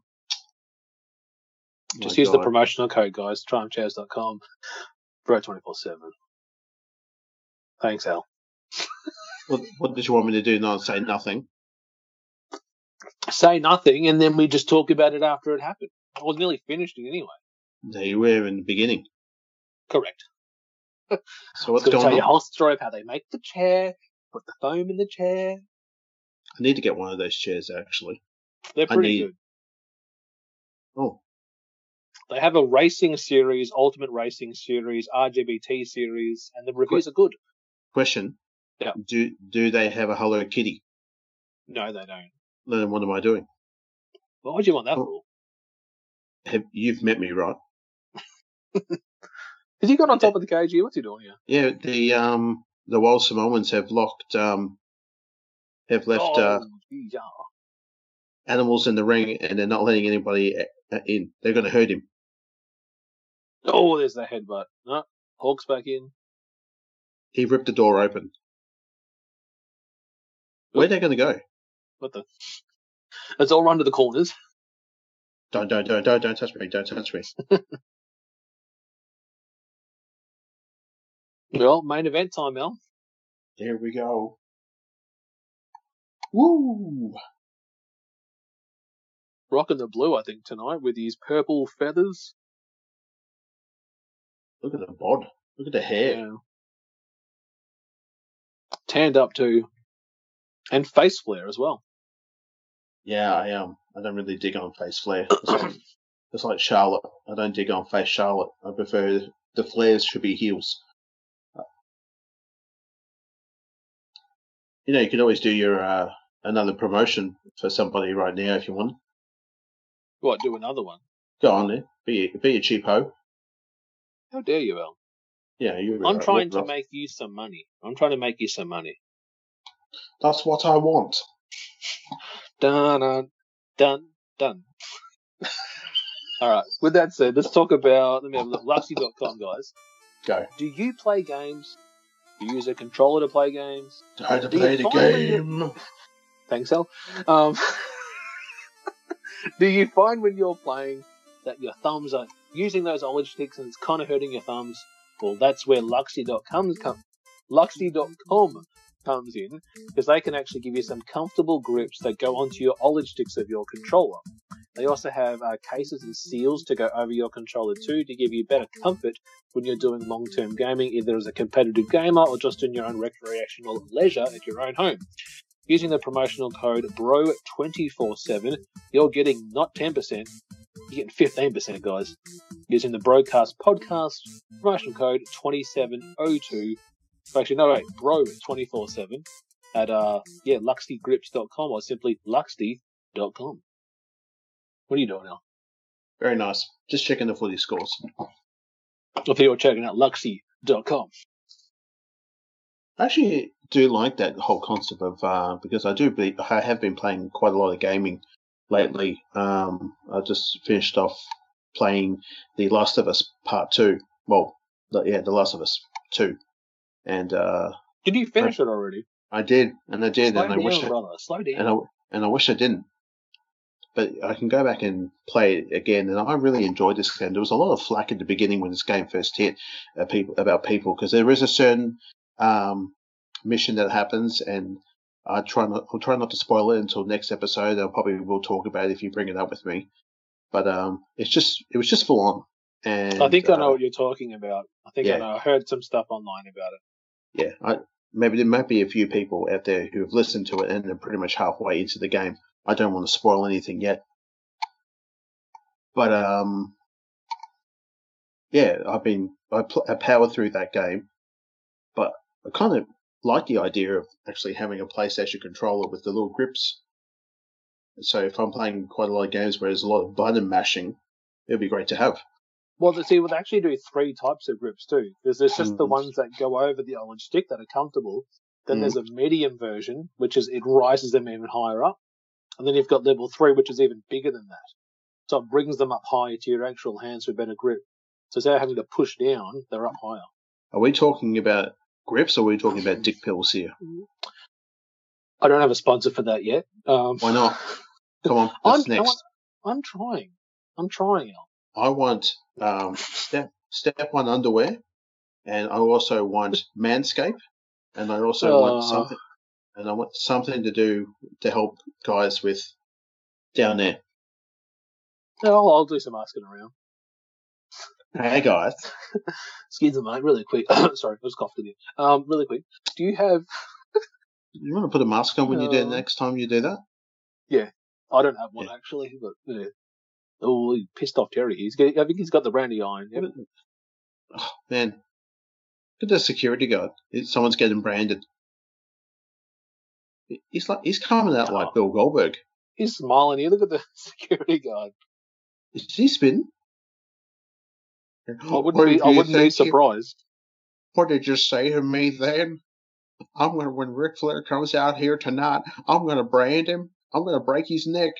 Just like I did, I gave him that pile driver on the table. No way. I am not doing voices on this podcast because you make fun of me. Go on, give it a try. Would I be able to function normally? That's a good one. No, what? It's not. That's terrible. It's beyond the mat. That was shocking. Raw my ankle in a hole. Oh, don't. It's my last match. That's my last match. I wasn't booked. There he comes. Where's the ladies? Back. Here they come. Is there? Oh, there's one. Yeah. 1, 2. 16 time, eh? Terry Funk comes down with a whole entire security team. And Gary Hart. Yep. The Nature Boy Ric Flair. Oh, goodness. What the? What happened? He's gone to the audience. Oh my god, he's kissing everybody. I love you, lips, mate. There he's up. Now, have you ever heard about Gamer Goo? As I'm just talking to you now, this isn't a sponsor shout out. Have you heard of Gamer Goo? Is that something to do with like GAC? Well, no. Is it something you get while gaming? Is there an ointment? Is there some type of ointment I can get for it? Now, I gave a shout out before to clinchgaming.com, and I came across this the other day, and I'm like, what is this stuff? Gamer Goo, right? Gamer Goo is a hand lotion created for gamers. It keeps your hands dry and cool while you hold the controller. Picture this, right? Really quick before we get into this match. Picture it. You're walking into a snowy village. No. Flurry swirling above you. Ooh. The frosty air pinching your cheeks. Oh, come on. Maybe it's almost the holidays. Someone's hands on one of those mints that they give out at restaurants. It smells fresh, energizing, and then suddenly you feel ready to take on the world. So Clinch Gaming doing a peppermint Gamer Goo, which you can use on your hands when you're gaming, Al. Yeah, it's called hand sanitizer. No, gaming. Was that a sponsor? No, but this is the thing. There's actually lots of different companies that do Gamer Goo. This one, they do cherry blossom, cinnamon flavor, orange, peppermint, teakwood, and vanilla sugar. Right. Thanks very much. I'm trying to watch this match now. Thanks. Now you just took it from the most enjoyable thing to the thing I just didn't want to hear. Pretty much. There was no point of that, Tom. Thank you very much. $13. I wouldn't spend that, I don't think. But guys, thanks very much, and hope you sponsor us soon. Broadcast hose. What's he doing? Stop a funk. Have you seen my Gamer Goo, bub? There it is. Have you seen my Gamer Goo, bub? Oh. Honey, where's my Gamer Goo? Look how lean he is too, Terry Funk. Uh-huh. Whoa. Just shove Tommy. Is that Tommy? Yeah, Tommy Young back in. Yeah, oh yeah. Tommy Young was like, he did all Flair's matches in WCW. Flair with the white boots too. Shades of what? Triple H WrestleMania 20 when he dropped the world title to Benoit. Correct. Look at that. Oh. There it is. There's our poster right there that we put up on Twitter. Yep. Yep. Alan on the body of Ric Flair, and I'm on the head of Terry Funk. I've never looked so good in the 80s. Oh, look at that. So, you know, the Clash of Champions, was it the New York Knockout? Was that the name of that event that we? I think it was. Yeah. The I Quit matchup. Yes, it was. Because I'm trying to think, it wasn't long after this, I believe. I'm just going to find when that was, because this is July of 1989. Maybe show the poster art too, and maybe we can see it as well. What's that? Of the pay-per-view that we're talking about, the Clash of the Champions. If you find it, you can show it to me. Well, I'm looking for it now. Via your phone. What? What? What are you talking about? I'm trying to find it. I'm trying to find what show. Here we go. So Clash of Champions 11. Clash of Champions 9 from the 15th of November. Look at that. So, what, 4 months after this? Look at that cameraman up there acting like Hoobie Toot. Just sitting on the top rope. That's the life right there, man. Look at him, mate. Oh, no, I'm not. I'm getting a good shot. Oh, I've got a good shot here. But they haven't cut to his camera yet. Yeah, Vince McMahon would be having an absolute that he'd be yelling at that guy. Tommy, push him off. Yep. Is that Klondike Bill sitting in the corner over there? At the I wouldn't be surprised because he would have helped with the War Games cage band build. So. Yeah. He's just sitting at the timekeeper's table. Looks like Klondike Bill. Is that in the left corner where the table is on the left? Is that the one you're talking about? Yeah. Yeah. Cool. Yeah. Oh, okay. Deadlift here. Okay, easy now. We can. Almost saw Space Mountain then. Just talk. He nearly got out. Yeah, no, I reckon it is Klondike. He's got the suspenders on. Hey? You reckon that fella there with the hat on with the red suspender? Sure, Santa Claus. I was going to say Mario, but. No, like Mario. No. He looks like Mario from Mario Brothers. He's got a big grey beard. When does Mario have a grey beard? You freaking idiot. I mean, the hat and the suspenders? Looks like a Mario? No, I say Santa. Yeah. Yes, are you? He looks like Mario, yeah. You see Klondike Bill over there, Al? You see Klondike Bill? Yeah, that's him. Oh my god. Jesus, yeah. Look at the hand, look at Terry Funk's hand. Oh, I've got to get feeling back in my hand.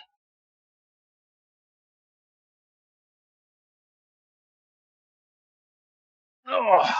Easy up. Jeez, you really went into the camera then. Don't do that again, please. Why? It's got like this whole face of you walking right into it. That was stretching. Oh, jeez, don't do that again. Really? Great. Yeah. I haven't seen you in a while. Face. Mate, you just ugly as now. You just... Have you got COVID it? COVID has not been good. Have you got it? You've got the COVID, haven't you? Yeah. You've got the COVID and the ugly. Jeez, you got it all, haven't you? Yeah, UGLY. You ain't got no alibi. You ugly. Ugly, COVID, little dick, everything. You know, just... Whoa. Easy now. Bowl drive, and we can do it. I'm going to break his neck again. Oh, no, I'm not. See ya. Is it just me that, I think in the video package, he was wearing a suit when he pole drove him through the table? Yeah. Yes. You know what happened then? Do you remember what happened?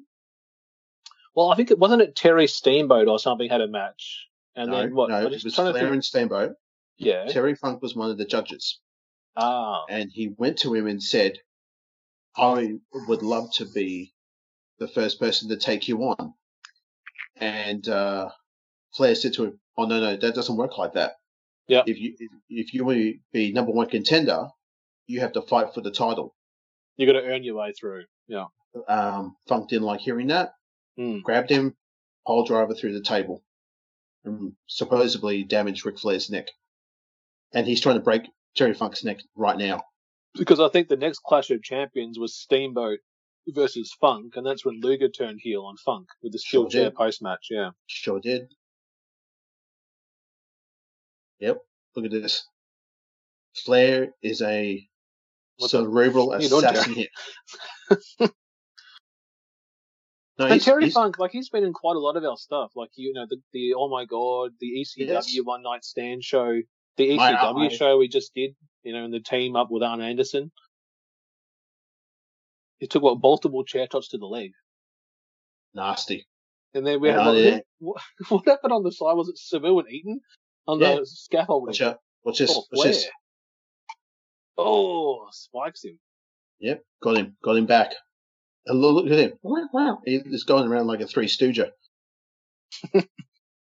He's selling it well, too. So good. Now. Was it Landstorm that used to do the cradle, the modified cradle, where they would hook him up, in ECW? Was. And he spiked Van Dam. Van Dam just, it was Jerry Lynn Van Dam when he spiked him, just bounced off the ECW floor. One more time. Oh. I always remember Mick Foley's pulling pole driver. Fantastic. The spike of that when he was Mankind. Oh, look at that. Funk just falls out. Well, that's right. We also covered Funk and Cactus from the IWA Japan, King of the Death match. That was our very first match in Oh My God Season 1, yeah. Sure with you going, when the time bomb went off, you're like, is that it? I thought there was going to be an explosion.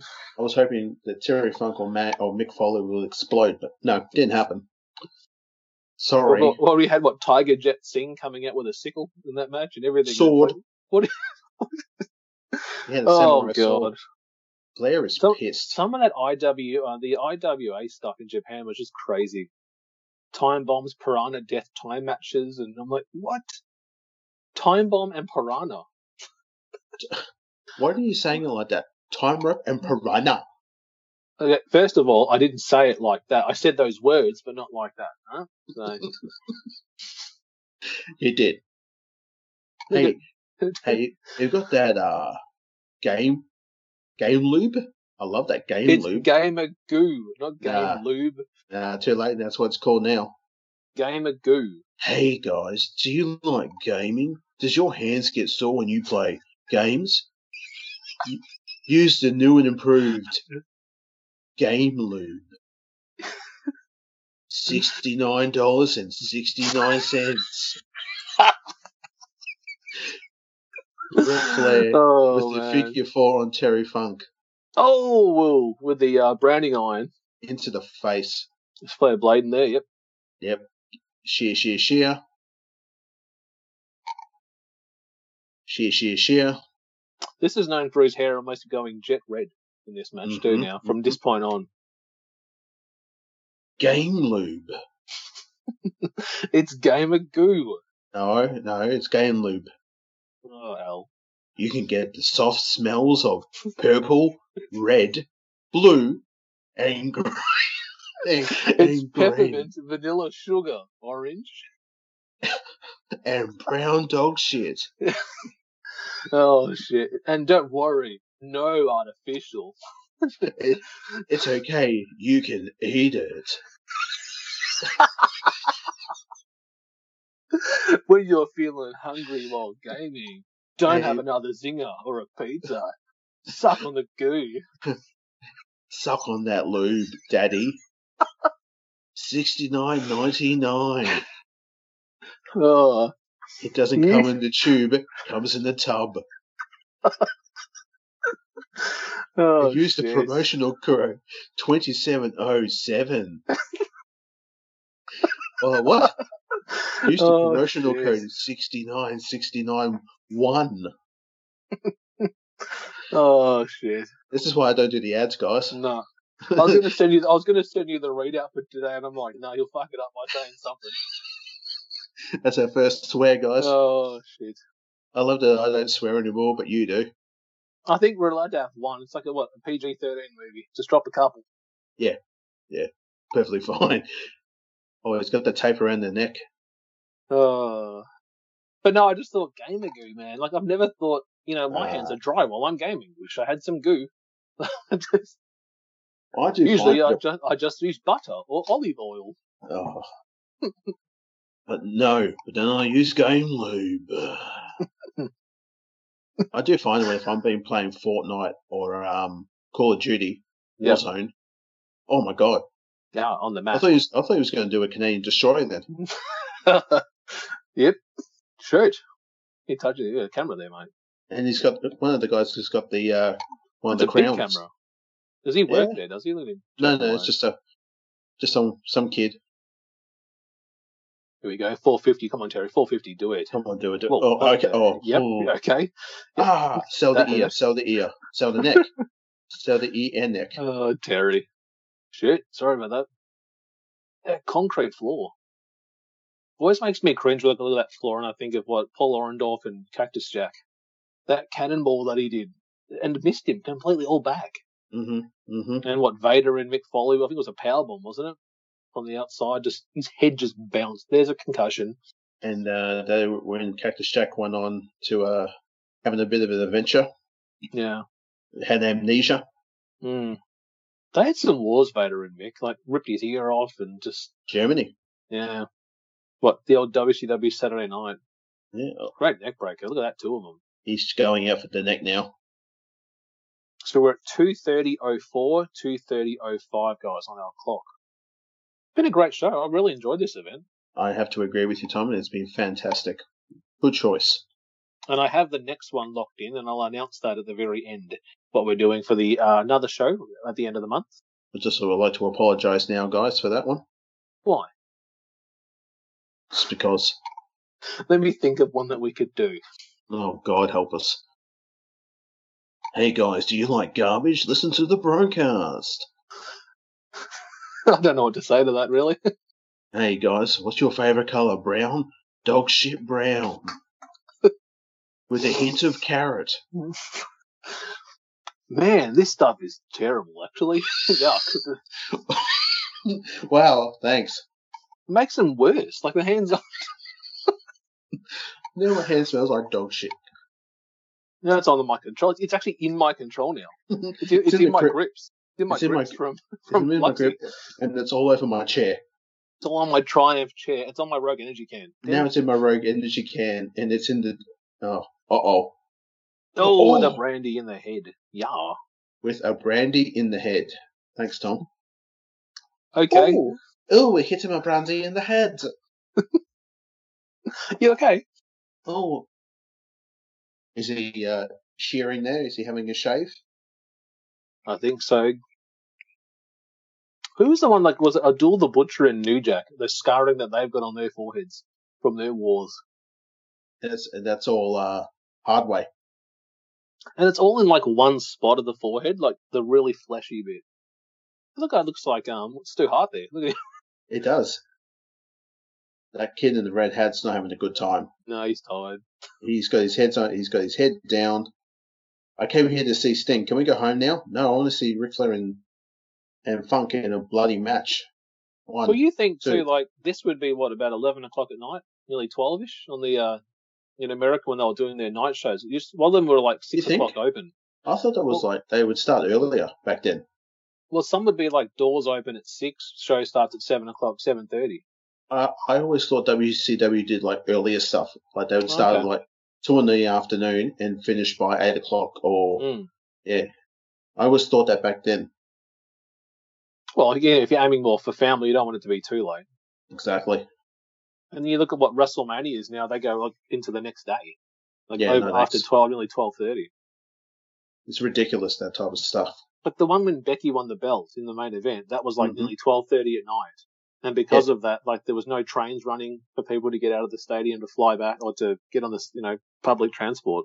They're all stuck there waiting for trains. Yeah, there's a kid over there in that blue T-shirt. Looks bored as hell. Oh, look at this. I want to see the dynamic dudes again. I didn't get a frisbee. I want to get a frisbee in the face. Oh, incredible. Count it. Count it. One. What the? Yep. 1, 2. Oh, my God. Wow. What? Fantastic. That was. I didn't see that happen, and I thought there was still another couple of minutes of that one. Ah, fantastic. So he counted the cradle into, there goes Gary. And you go. And spits on him.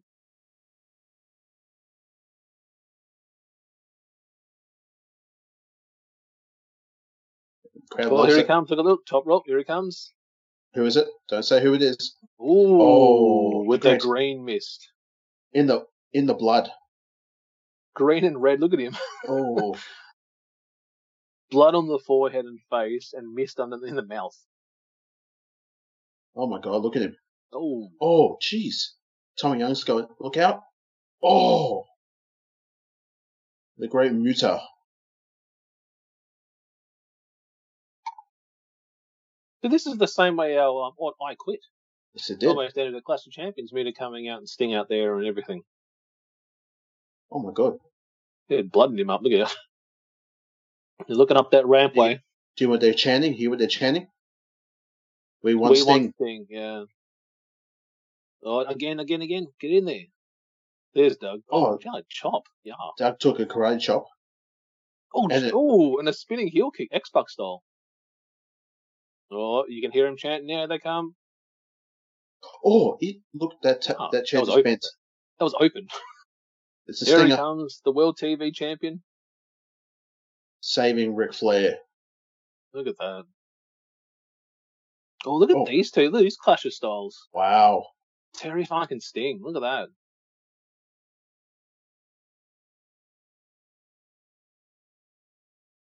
Are they all Whoa! Jesus! What the hell? Flair with a flying right knee over Doug Dillinger. Get him out of there, look. Doug's out. Doug, move. I'm trying. Okay, I took a karate chop and a kick. I'm dead. Well, Flair full on lap with a flying knee. That was crazy. It was like 205 live there. Moving around like a cruiserweight. Oh, my God. Look at these two. Clear them out. The final Nitro, guys, eh? 2001. Mm-hmm. March 2001.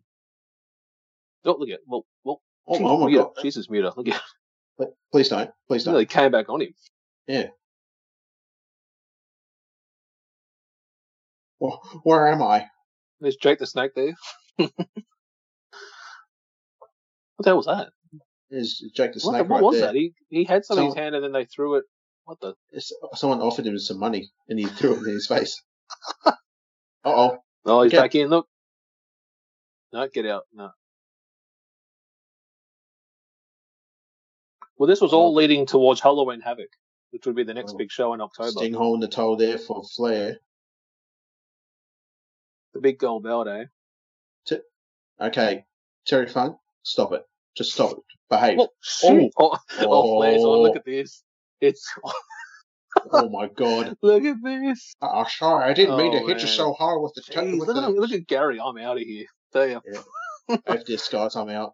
Look at this. Oh, my God. Guys, stop. Stop. Post in the ring. Oh. This is kind of how we ended Capital Combat with Flair screaming with Tony Schiavone on the mic. Now!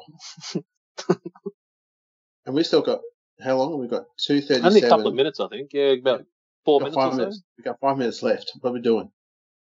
I think there's a promo that JR conduct with Flair and Sting, which is actually our poster, guys. If you've actually seen our poster art for this episode. No. Alan's actually on the body of Sting, I believe, and I'm on Flair, I think. Looking at the roster. Yeah. I mean, what's he doing? I mean, put the chair down. Unless you're going to sit on that chair. Don't you throw it. Look at him. Don't. No, he's got Gary. Come on, mate. Don't do it. Come on. It's all right. Come on, mate. Come on, fellas. Let's go. Let's go get a kebab. Get some KFC. Come on. I don't care. Oh. Doug Dillinger's up. He's on a team of Flair and Sting. Oh my God. Well, he's still going. Jeez. This is getting crazy. Oh my God. That's a fan. Yep. That's a fan. Look at, yeah. Terry's back with the brainy eye. Look. Oh, shit. Yep. Was he trying to? What is going on? Well, look out. This fan. Look out. Oh my Lord. I think Instinkt's telling him, Terry, hey, we're taking it home, brother. Come on. We're gonna go. Now Flair's got it. Oh my God. They hit muted in the back there. Yep. Oh. Stop. That should stop right there. Look at the crowd. Look at the security. It's not bending. It's not bending. Like, see, it's not bending. It's like a genuine. Look at the camera. There's a big squiggly line there. What the? The branding iron's bent.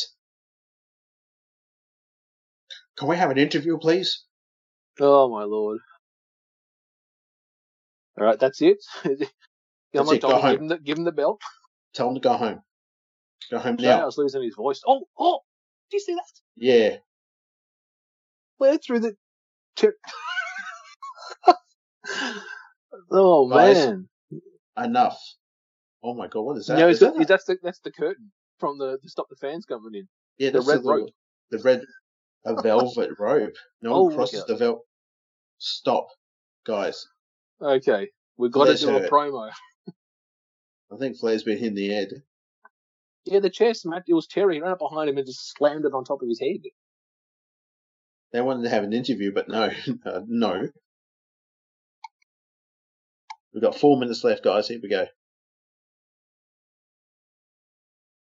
That was crazy. That was quite mental. I've never actually watched this match. Hang on. They're not done. Oh, no. We got the Nature Boy guys, and I'll show you, Alan. Look, there's our poster. And there's that shot there that we're about to see. Yeah, you're Ric Flair in this poster, and I'm Sting. So. Is that on Twitter? No, it's on there now. Yeah, that's our poster art.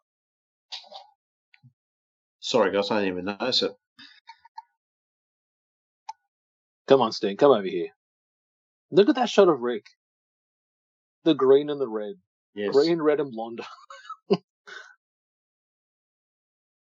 Look at those eyes, Al.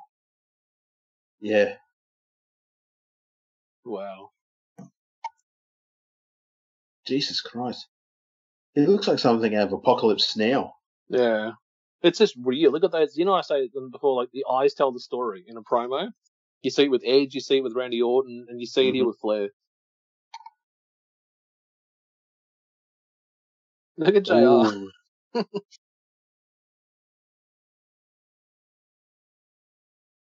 Yes. Oh.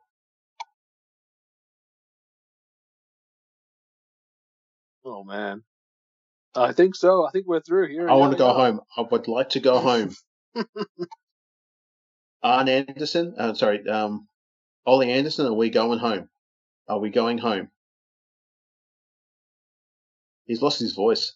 Yeah, they're talking about the Sting and Muta finish. There you go. So they vacated the title. Oh, wow. Yeah. And then, so because Halloween Havoc wasn't until October, but in September, Muta won the title from Sting. Okay. Because Halloween Havoc had the Thunderdome match, which was Ric Flair and Sting against Funk and Muta. And Sting and Flair won after Gary Hart threw in the towel.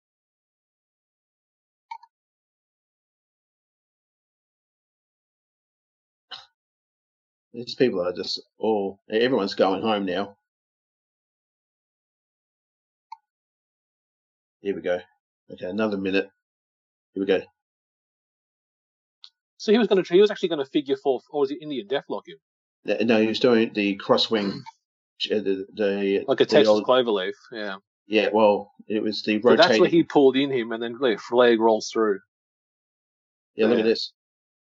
Yeah, one, shoulders down. Two. Yeah, you got him. No submission. Clean pinfall. I don't actually recall. Did Flair even do the figure four in this match? He did while we were talking about Game Loom. Gamer Goo. No, I like my one better. The essence, the smell of... This is the different product. Hey, guys, $69.99. You've tried the best. Now try the shittest. Literally.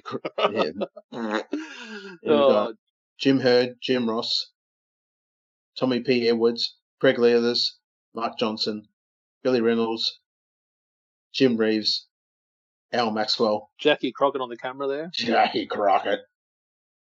Bruce Smith, Jackie Davis, Jeff Hall, Jim Pyle, Lem Clitrix, Walt Smith, Pam Wedding, James Burns, Alan P. Smith,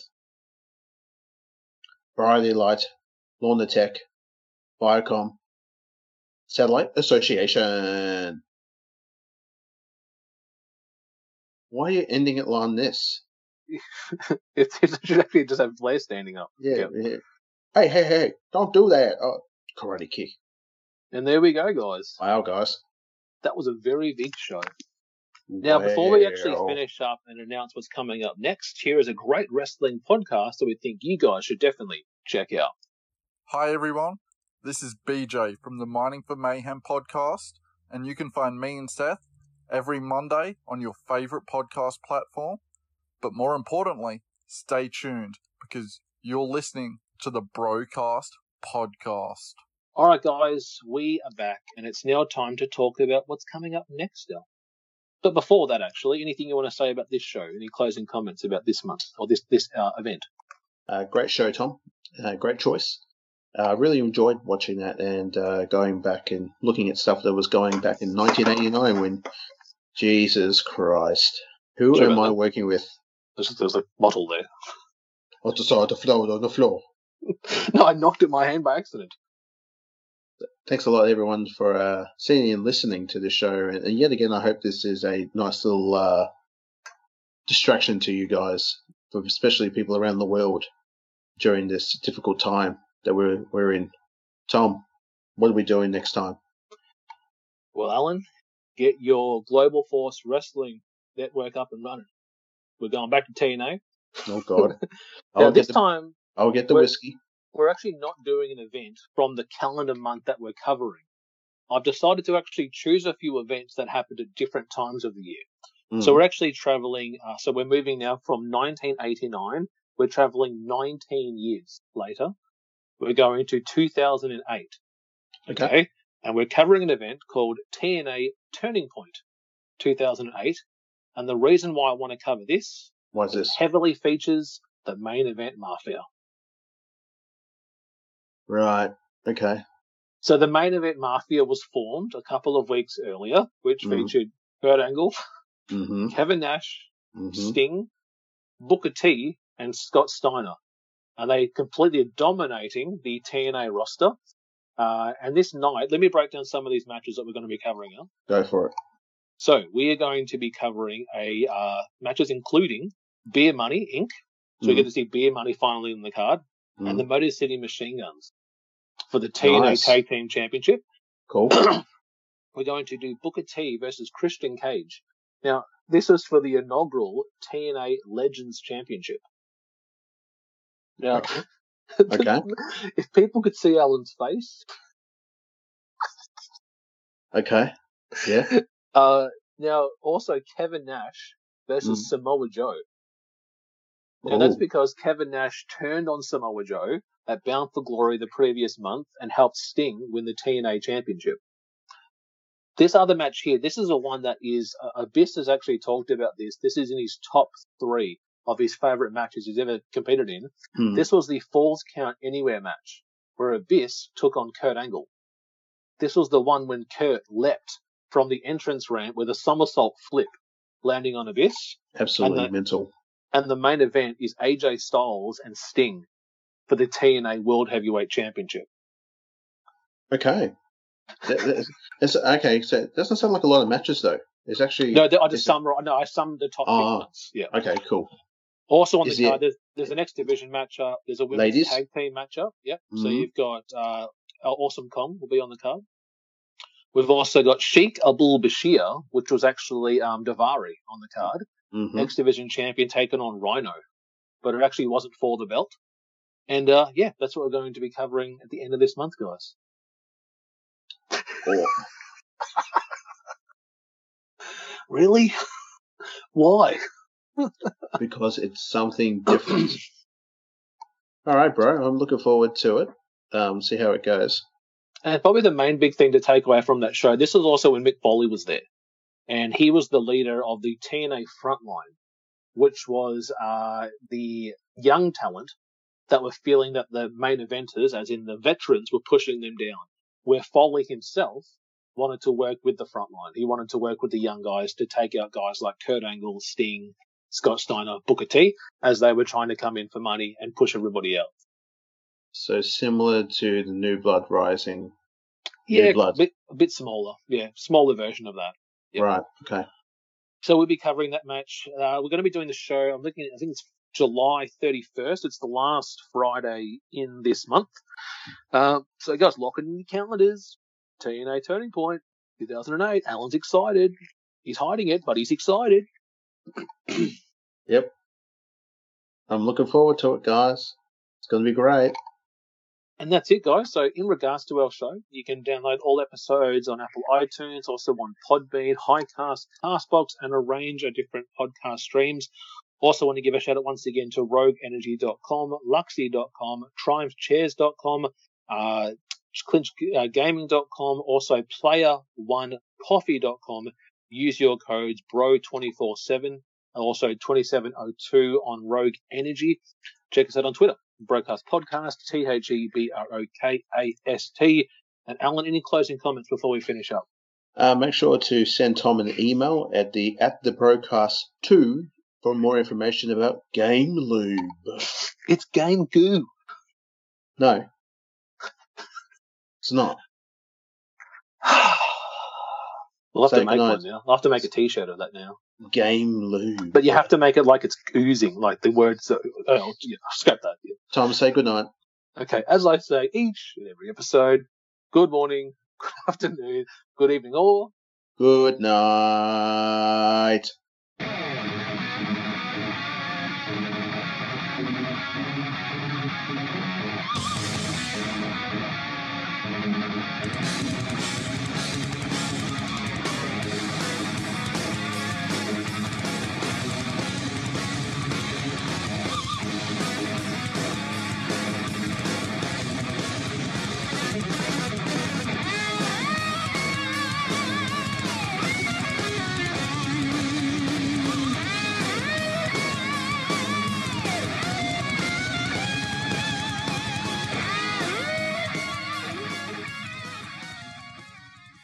What's going on, everybody? I want to invite you to join me, that's Craig, and EJ every Sunday for our Squared Circle Countdown. That's right, just search Squared Circle Countdown on Twitch, Spotify, Apple Podcasts, or wherever you get your podcast. And, of course, follow us on Twitter at Squared Top 10, or once again, just search Squared Circle Countdown, and you'll find us. Join us every Sunday as we count down the top matches from pay-per-views from WWE, WCW, NWA, and, of course, AEW.